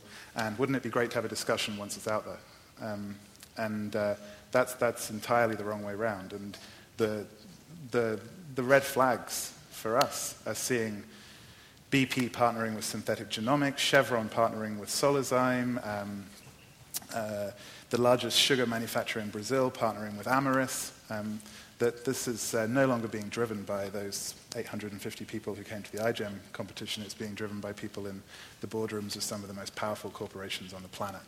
And, uh, and that's, that's the worry. There's no interest in discussion for those people. Jim, it strikes me there's more discussion going on as this technology is being developed than most. Uh, cell phones weren't really discussed mm-hmm. until they were suddenly in our hand, uh, changing our lives. Uh, birth control pills weren't really discussed until they were out there changing the way humans behave. Um, genetic engineering in food crops wasn't discussed much until we, they were out there to be dealt with. So, compared to those at least, this seems like, no, indeed, it's not discussion, then technology, but at least the discussion and the technology seem to be emerging somewhat in parallel. Is that so my experience, you know, I'm, I'm, mostly watching this. I'm watching this technology for the last two or three years. Is that that isn't there isn't much of a discussion around it, and this is a great. This is great that there's beginning to be one here. Um, true, and uh, you know, quite frankly, I want to f- flip that round so that we're not chasing and trying to catch up with our technologies. Our technologies are waiting for our discussions. That would be a sane way to deal with innovation, because this isn't just about synthetic biology. It's about all the different converging technologies that are also happening at the same time and that we're, we're being, uh, beginning to feel a bit inundated with rather powerful disruptive technologies. Well, this, is, this sort of raises a point that one hears from various places, which is biotechnology is zooming ahead right down at the 100 nanometer scale. Information technology is zooming ahead at Moore's law pace at the nano, uh, nanometer, 100 nanometer scale. And uh, nanotechnology, such as it is, is uh, zooming along, somewhat coattailing on biotech, but go ahead at some point. They're all accelerating each other. Each one of them is autocatalytic, accelerating itself. In combination, they seem to be accelerating each other.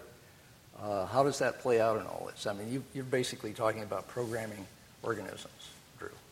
So this is already an information technology story. Yeah, if you understand DNA sequencing and DNA synthesis technology, the most significant thing to take away from those two in partnership is it makes genetic material and genetic information interconvertible. Right. Right. So you can imagine a future where you have the iTunes equivalent. So right? it's not bits to atoms anymore; it's bits to right. basically cells. So, so um, there's two things I'm freaked out about. One is uh, how do we pay for this? And by pay for this, I mean energy. And with Saul here, come back for his talk in January uh, Saul Griffith and the Long Now talk then, I think we're going to run into a big constraint there. And, uh, uh, you know, sure, these things might all be moving along info, nano, bio. Uh, but if we can't afford the energy to drive it, uh, we're not going anywhere. Uh, the second thing that I'm freaked out about, if, you, if you really grok this, this te- technology, basically what it lets you do is, is, is change how nature propagates over time. And this is something uh, to think about over centuries and millennia. Uh, right now, all of life is one generation to the next, and it's constrained by a very powerful process that includes uh, replication with error, so sort of direct descent from one organism to the next, your parents to your children, to yourselves to your children, and so on. So, direct descent and replication with error provide huge constraints, I suspect, on the architecture of living systems. If we can sequence an organism, figure it out, change it, recompile it back down, we basically have a new alternate path forward in time uh, for propagating life, where this intermediate step requires us to take direct responsibility for it.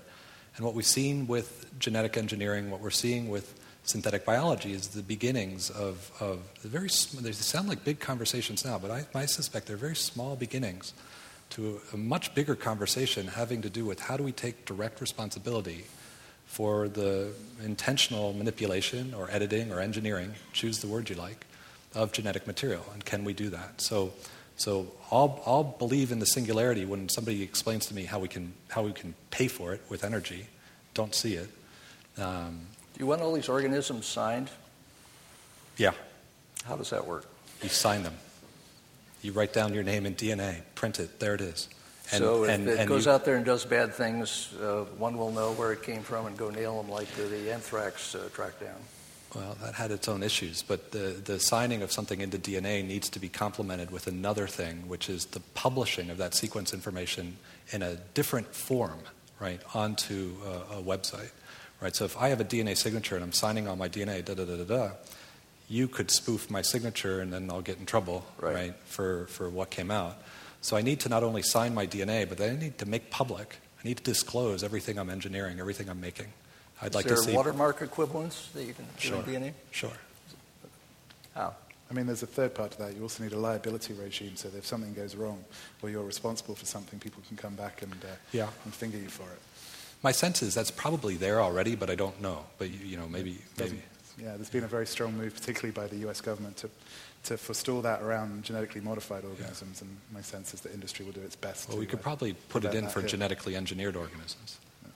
It occurs to me there's one player that not, that's not here, and we should have a somebody from Amyris or somebody who's, who's basically taking a commercial viewpoint on synthetic biology. Because in a very interesting way, you seem to be supporting his open source approach to this technology. Now, that has an interesting history because with genetic engineering in food crops, which you've been paying attention to, and et cetera, has been paying attention to, Greenpeace has been paying attention to, one of the reasons that domain became somewhat contained is because it got so commercialized so very early. And patents got locked up, and the, uh, the Monsantos and Syngentas and so on became very supportive of strong regulations because that would help keep the riffraff competition out of the game, which it did. And it sort of locked up the technology. There's really only two major versions of genetically modified food crops out there, one for pest, you know, pesticide and another one basically an herbicide and they're making millions. Uh, and it's the most controllable version of biotech that we've had. Uh, there's been no military application that I know of yet. And it seems like somebody who wants to keep a lid on these technologies would say commercialize it fast, put in as few corporations as possible, uh, lock up the IP, slow everything down, and then we can figure out what's going on. Well, I mean, just to go to the GMO example, you can say that it's slowed down. It hasn't really done much. You've only had a couple of different varieties that ever got anywhere. It's been a very unsuccessful experiment and a very expensive one. This is probably the first year that the biotech industry has made any kind of profit after, what, 30 years? Um, that said, it's also been tremendously successful. When, when uh, Monsanto and Syngenta, which was then Ciba-Geigy and Sandoz, started getting into um, the, the GMO business and buying up seed companies, there were thousands of small seed companies. There was a, a very diverse agricultural market.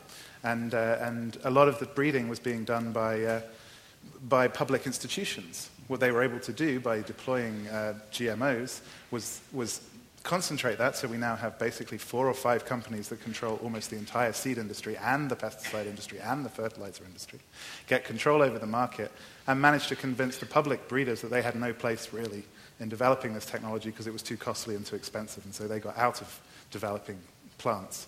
And so as a result, those companies like Monsanto or Syngenta can pretty much walk away from GMOs having succeeded exactly what they wanted to get domination of the marketplace and domination over the entire food chain. So, technologically, you're right, it wasn't a great success. In terms of power and commerce, it was a tremendous success. And I think that's what we're going to see here with synthetic biology.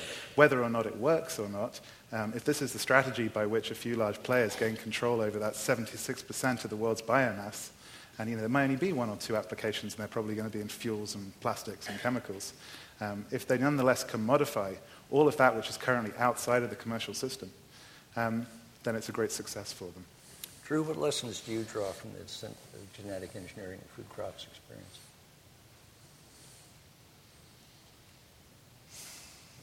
I think that the rollout of stuff into the environment needs to be, to come back to what we were just talking about, uh, more vigorous disclosure of what's happening.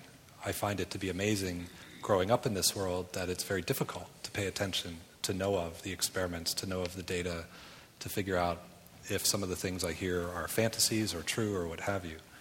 Uh, so I'd like to see from that past experience a recognition that we could do a lot better. And in part, I think some of the tools we've got would help with that. I think it's interesting to see the back and forth between the commercial, commercial efforts and the civil society organizations and how that's led to a collapse of dialogue, practically. And uh, I find myself sitting here uh, celebrating a remarkable event, but having it be a one off in my experience and wondering why I grow up in a vacuum of dialogue around these issues.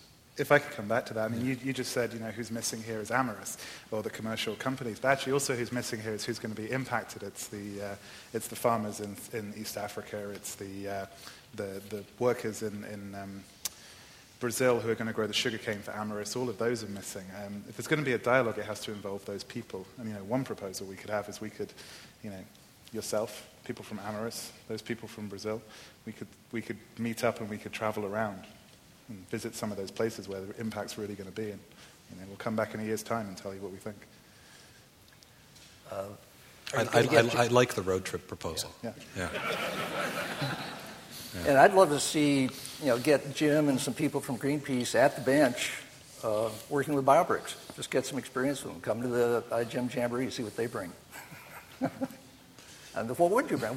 If you could fabricate in his world yeah. something cool that would be absolutely in line with what et cetera wants to have happen in the world, what would be the nifty well, little synthetic biology tool you'd like to make? Well, I'd fabricate a social technology. I don't think I'd fabricate biological technology. And it would be a social technology which uh, allows uh, large numbers of people from diverse viewpoints to, to collaboratively and participatively assess new technologies. And we could bring that to iGEM, and we could, we could you know, bring in different viewpoints from around the world, from different knowledge systems to assess these. Uh, these different gizmos. And Maybe you have a different, uh, two sets of judges yeah. at the next iGEM. One is uh, the ones who are, you know, winning best environmental project, most you know, best presentation, all that kind of stuff. And then this other set is saying scariest project, uh, most uh, potentially deleterious, most carelessly uh, contained. We wouldn't like we would, well, So judging is a real challenge. If anybody here would like to help judge, please let me know. Um, seriously. I wouldn't necessarily want to take a beautiful framework like that and then force people to use pejoratives in, right. in, in, in, in, the awards. So, yeah.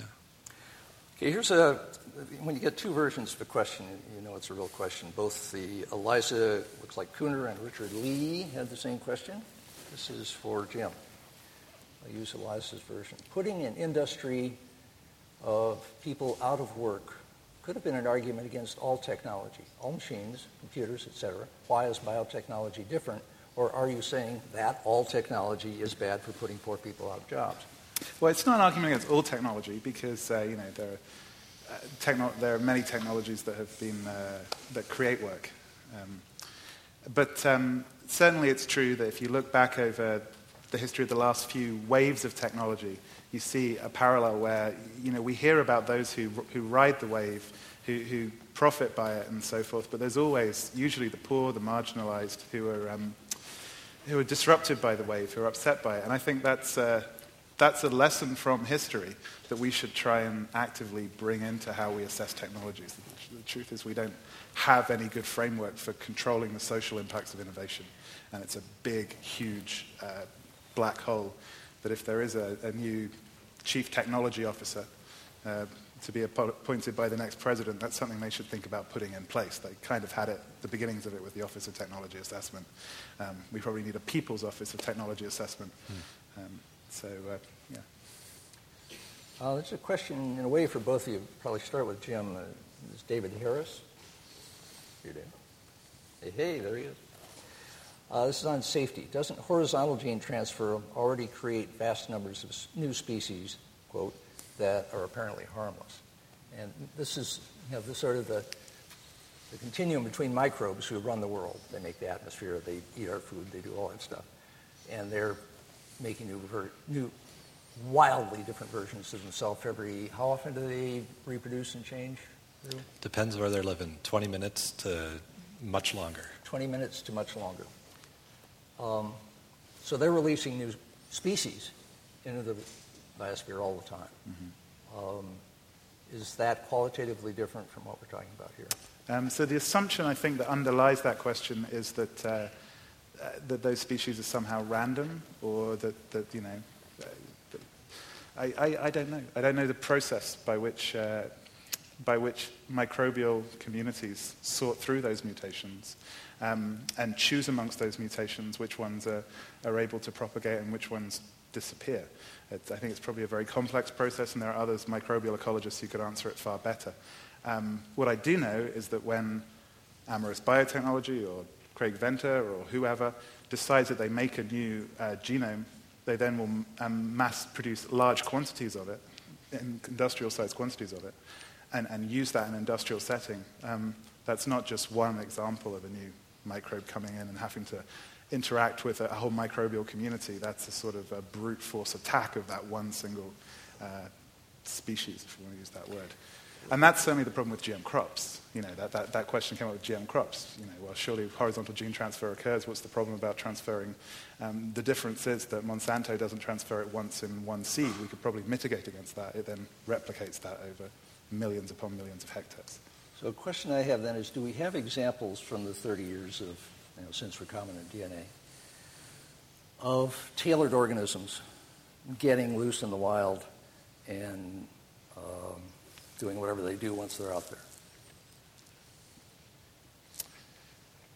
I could respond a little bit. Mm-hmm. Um, and this isn't quite your, your, question, but I think it's, it's germane.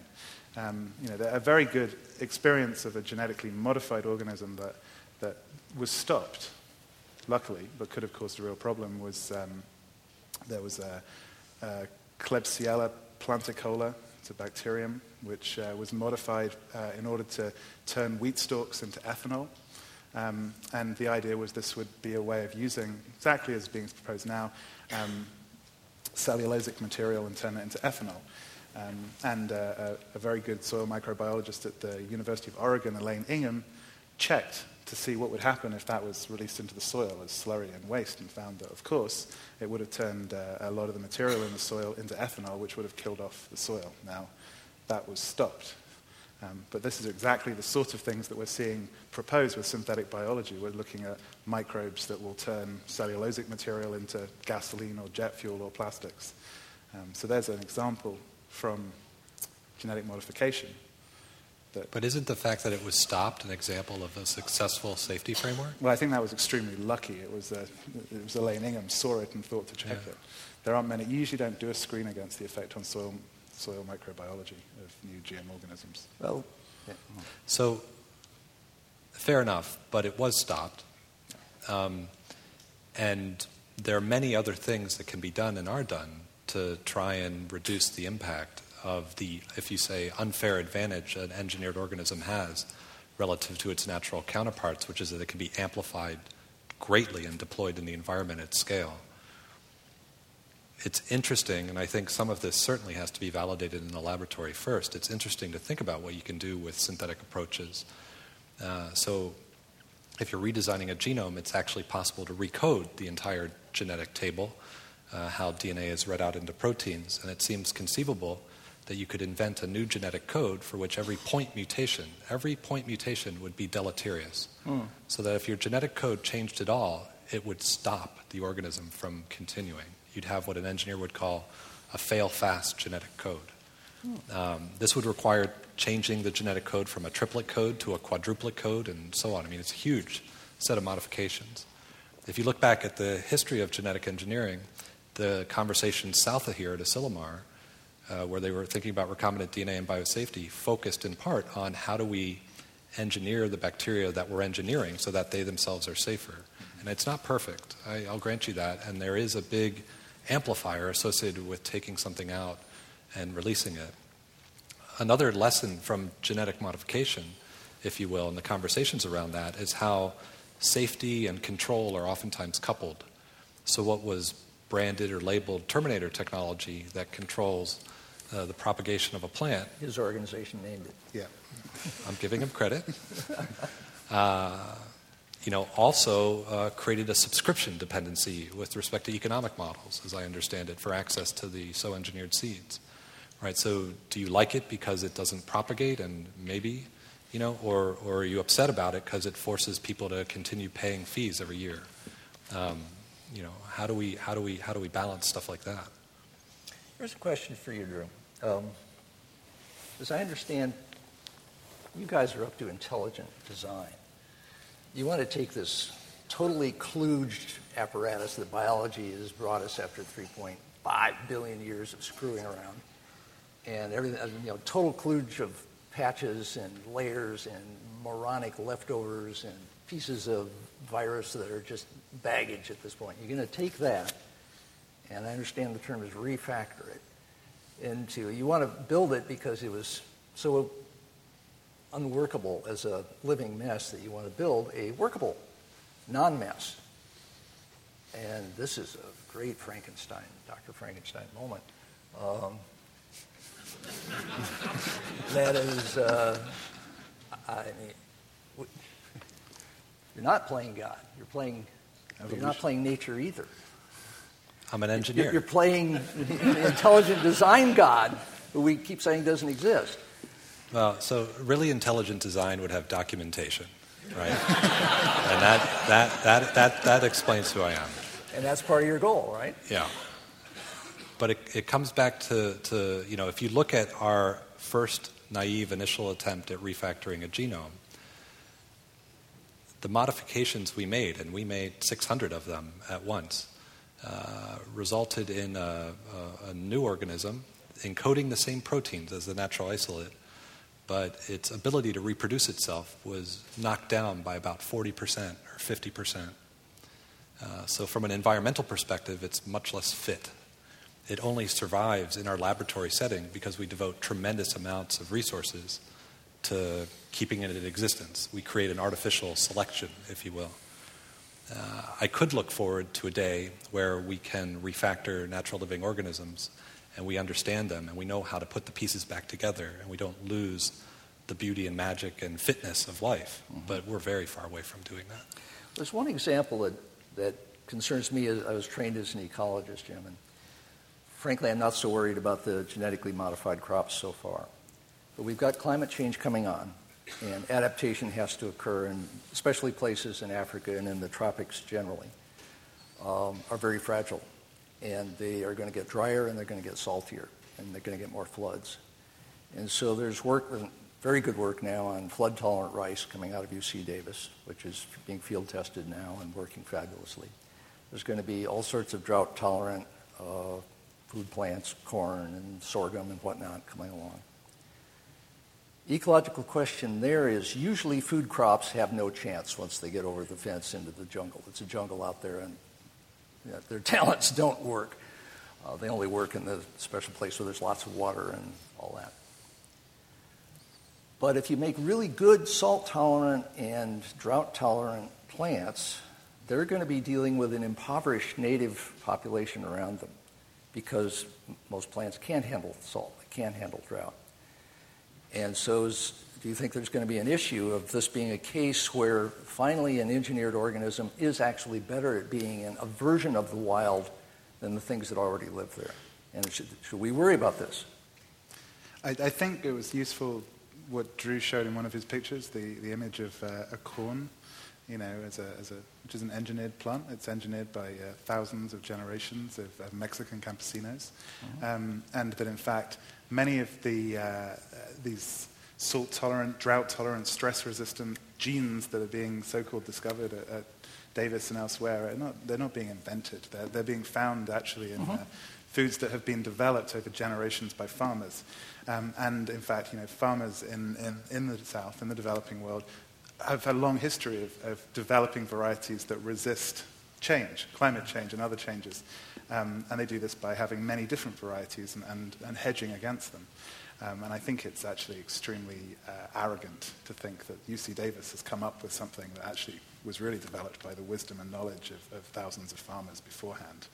Um, what worries me and what we're seeing now is that those uh, climate genes or whatever um, are, are, being patented. You know, so BASF and Monsanto are putting literally thousands of patents. Some are, some are. Well, thousands. The rice one isn't well, that one might not be, but many are, and, and submarine patents that go across a, you know, a whole range of different crops. Um, and they will get deployed as monocultures um, uh, and as sort of silver bullet solutions to, to uh, whether it's Africa's problems or Southeast Asia, um, which will eradicate some of the more subtle and diverse breeding strategies that farmers, left to their own devices, um, would, would employ and that would work just as well. Um, of course, if they had their own biotechnology they labs do. locally, they in many cases they do own biotechnology. They'll be making uh, their own land years. races, yeah. right? But they do have their own biotechnology. It's been around for thousands of years, and these are breeding strategies, and they're very complex knowledge systems. Um, and I think uh, then there needs to be a, a recognition, um, certainly by those responsible for food and agriculture, um, that uh, those complex breeding systems by, by indigenous and local communities are as, as, uh, as knowledge based as, as biotechnology or synthetic biology. So this strikes me as the major overlap, actually, between you guys, is you both are very strong for empowering grassroots. Yeah. And the difference is pace.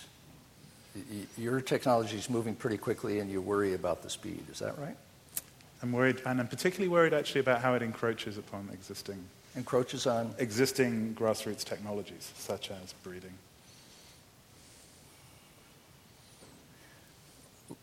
We talked earlier, and I, I, proposed that the precautionary principle, which has been, you know, Kevin Kelly has a different version. Uh, he and Max Moore want the proactionary principle, and there's, you know, a whole bunch of things out there. People are really upset about the precautionary principle because it seems to stop things and not take risk balancing seriously and so on. So my big proposal is uh, keep the precautionary principle and add the vigilance principle. The vigilance principle being eternal vigilance is the uh, price of liberty was originally said about uh, defending against slavery an abolitionist in Boston over 100 years ago. And uh, it then focuses on what's actually happening in the world rather than what do we imagine bad things that might occur in the world because there's always an infinity of bad things that we can imagine and a very limited number then of good things that we can imagine golden rice is going to keep kids from going blind uh, in large parts of the rice eating world. And then other people say, no, if they have that kind of rice, they won't eat their vegetables, or corporations will take it over, or they won't like it because it's golden instead of white, and you know, all these worries come up. And precaution says we can imagine these worries, therefore either don't do it or let us control it, or do it very slowly. But a vigilance would say, okay, some's out there, probably uh, we need to know where it is, what it's doing, and do we care, and what are the surprises? What are the good surprises? Applause. Cell phones empowered poor people all over the world. What are the bad surprises? And it, can they be corrected? Now, part of what I get from both of you having this grassroots approach is that this is empowering a lot of people to pay attention in a distributed way, like Wikipedia or something, to what's actually going on and having the knowledge that you would impart from the social civil standpoint and you would impart from the engineering standpoint that people know when things are good or bad, what's going on. They know how to find the signature in a piece of uh, peculiar DNA. Is that a way to also link the approach that both of you are taking? Sorry for the long riff here. I, I think that uh, you see a big challenge here and it's a challenge in that there is this similarity around openness and networks, but it starts, uh, and I'll say this in the abstract, with an asymmetry, meaning I, am in a, a position where I'm enabling an open network and it's out of my control. I mean, it, it is out of my control. There's no illusion I can have that I could tell everybody what the iGEM students are going to do and that they're safe. I'm trying to promulgate best practice and I'm building a constructive culture and I'm trusting that most human beings are optimistic and constructive. Um, Jim, and, and I hope I represent this fairly, uh, Jim represents a different open community, and he is a, a node in the middle of that community, and he's here speaking for it, representing very diverse groups uh, with great uh, wisdom and differences of opinions and practical experiences and concerns. And what we don't see, even with the rise of the cell phone and all sorts of microfinancing and what have you, is we don't see the, the, the thing that Jim represents, that open network, matched up to the network that is out of my control that I'm somehow biasing a snowball as it runs and it starts to run. And, and so I think the challenge or the gap, if you will, between us is, is is there a way via tools of communication, dialogue, decision making, what have you, to map those two communities up or actually have them be one community? If we could solve that problem, that becomes pretty interesting. If we can't solve that problem, we default to lower energy, less interesting social solutions, cultural solutions, societal solutions. How would you do that, Jim? Yeah, I think that's, I think that's, that's really nicely put. Um, and, but there's also, I th- the thing that comes to mind is there's also an asymmetry of power. Um, yes, you're enabling a number of people to create something that's out of control, but largely speaking, they're a very powerful section of the global community. Um, what I'm concerned about are the section of the global community that uh, generally have less power, but who uh, are going to be impacted by any technological change, and this is going to be a very big one. Um, and the viewpoint that's likely to come from those with less power who've, who've dealt with uh, being disenfranchised again and again is um, you stop. You stop exercising that power and privilege that you already have, and then we'll have a discussion. Um, and particularly if you're going to be releasing technologies that uh, you don't quite know how to recall, um, then that's, uh, that, that becomes a preconditioning for having that discussion and, and common way of working together. Does that make sense?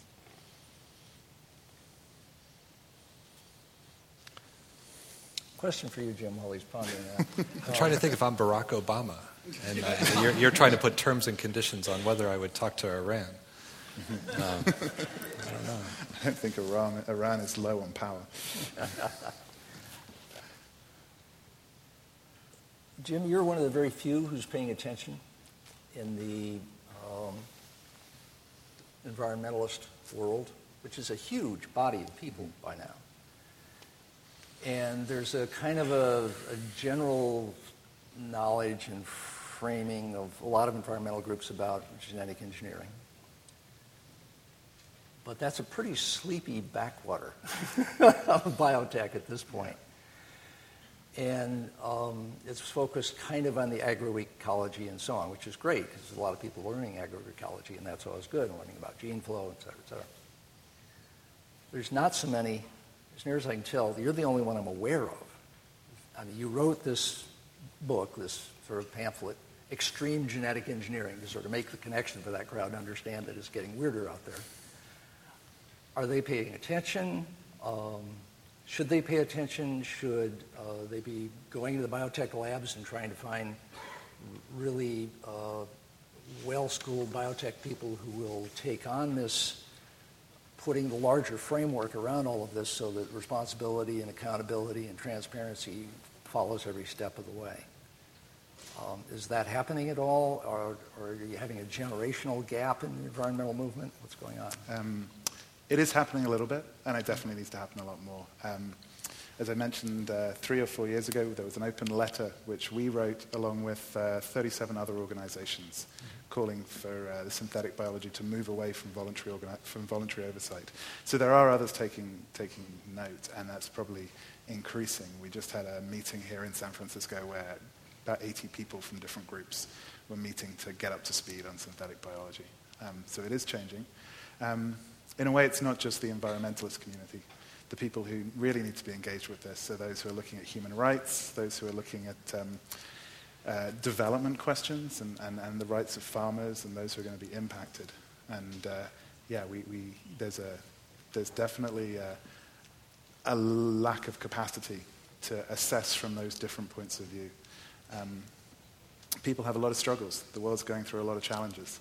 And to, to look 5, 10, 15 years in the future is really hard for those who are struggling for their lives. I wonder if it's, it's worth doing when you have gatherings like that, which are clearly really needed to get word around and a sense of focus and so on. It, it sounds like, based on what we've seen here, it'd be worth having one or two people from the world, from the, the synthetic biology world, uh, to take a day or two and come and listen and you know, hold forth. Um, they're not going to dominate the rap because there'll be one out of 50 people or whatever it is, but it'd be nice to have them in the room. They may go away with their hair on fire. They may go away chastened. You know, one doesn't know.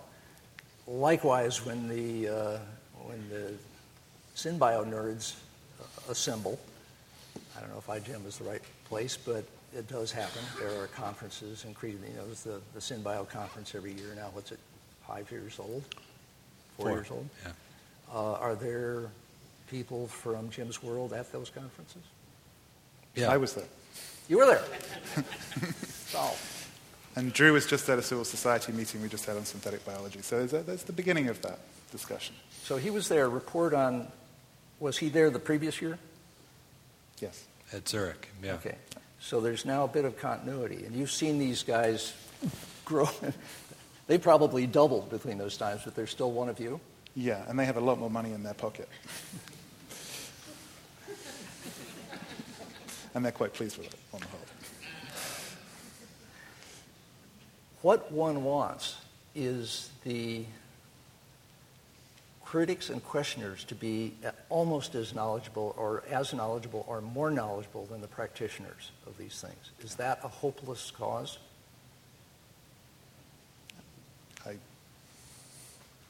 I don't, I don't think that's a fair way of framing a question. Okay. I think that uh, in all of my experiences with Jim and his colleagues, uh, there has been a symmetry of learning. Uh, that uh, there are lots of missteps and there's lots of misunderstandings, but there are many interesting things being shared.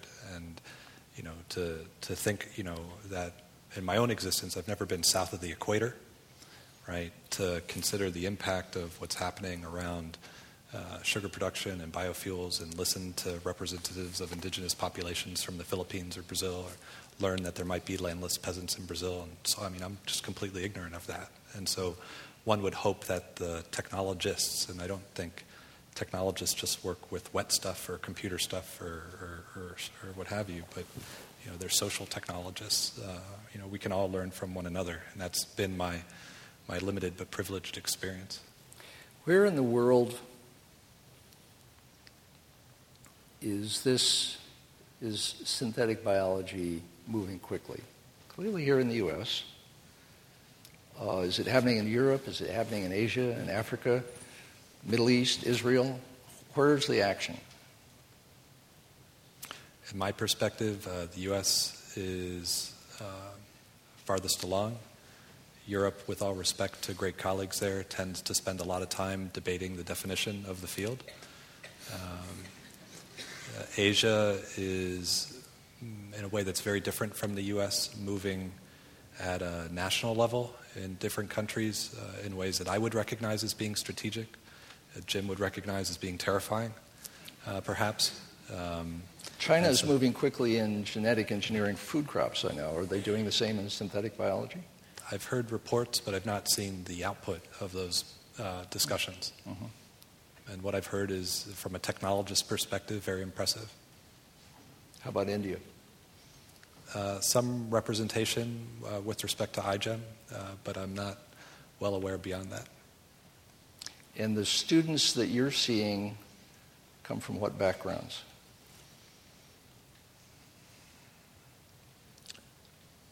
anything, right? I think the, the, the thing that surprises me consistently around synthetic biology is, is uh, there is an attraction to biology, both as a science to understand, but also as a technology platform for building. If I think what happened around the generational transition in computing, where all of a sudden you got people building their own computers, in part that was because the tools, the technical tools came in place, but it was also because people were very excited about silicon based computing technology. My limited experience, biotechnology is way more cool. And so the students come from engineering, computer science, English, mathematics, you name it. Cultural backgrounds?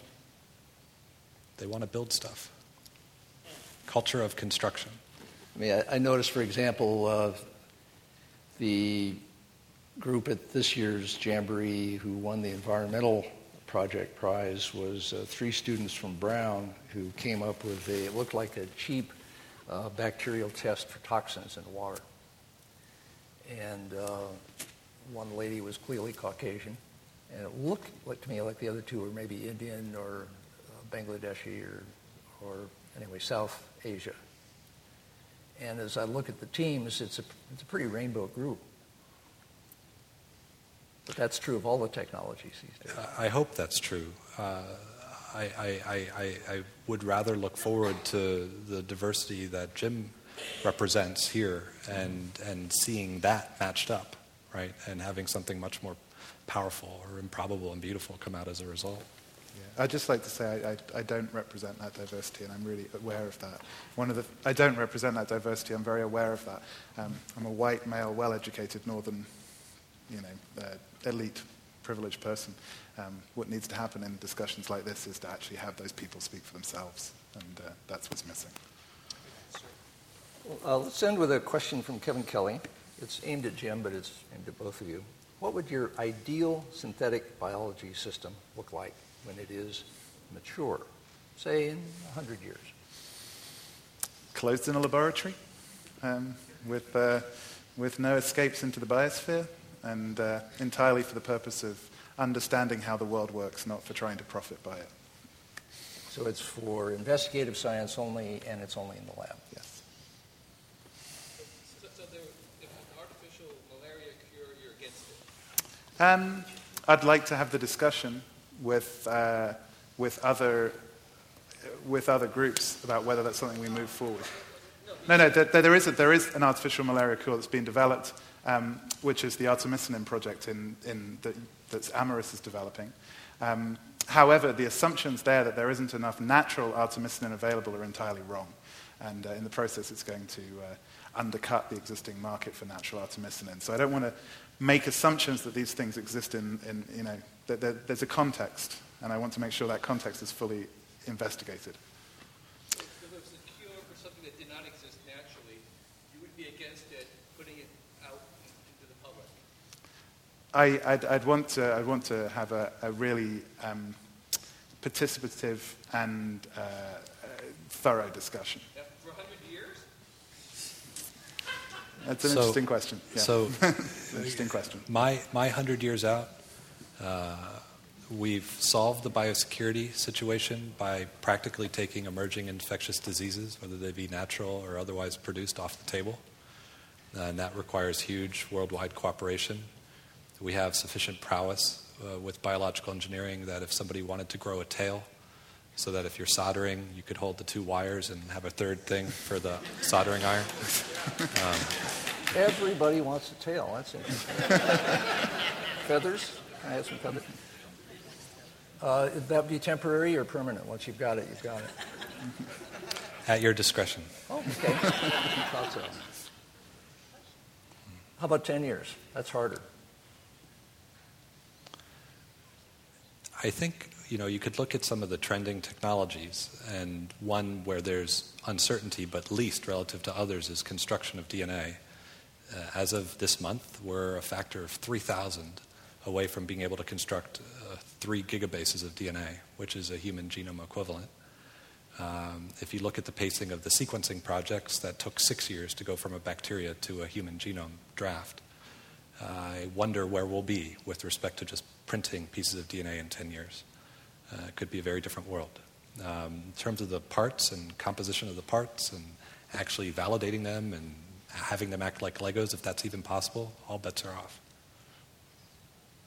10 years, Jim? I go back to what I said for 100 years. Um, I'm now th- I'm thinking of what Kevin, Kevin's challenge, which is really important. Um, the, the, question of, well, you know, if there is a, uh, a cure which, uh, which can be implemented, surely you don't want to stop that. Um, I, I, I, guess, um, I guess what I'm the reason I'm kicking back against that is I worry about the suggestion that the, the, the answer to health problems is always technological.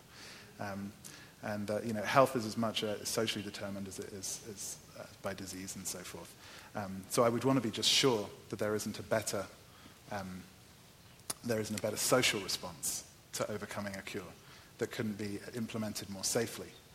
Um, but if it was agreed that there isn't, then maybe I would open up the, open up the path clearly we're going to have a lot of discussion for the next 10 years, the next 100 years on this. Thank you for joining this one.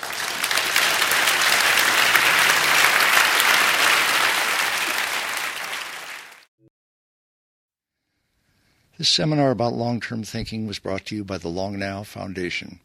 Thanks to Fora TV, you can see high quality videos of the talks online by joining Long Now as a member at longnow.org. Thank you for listening. I'm Stewart Brand.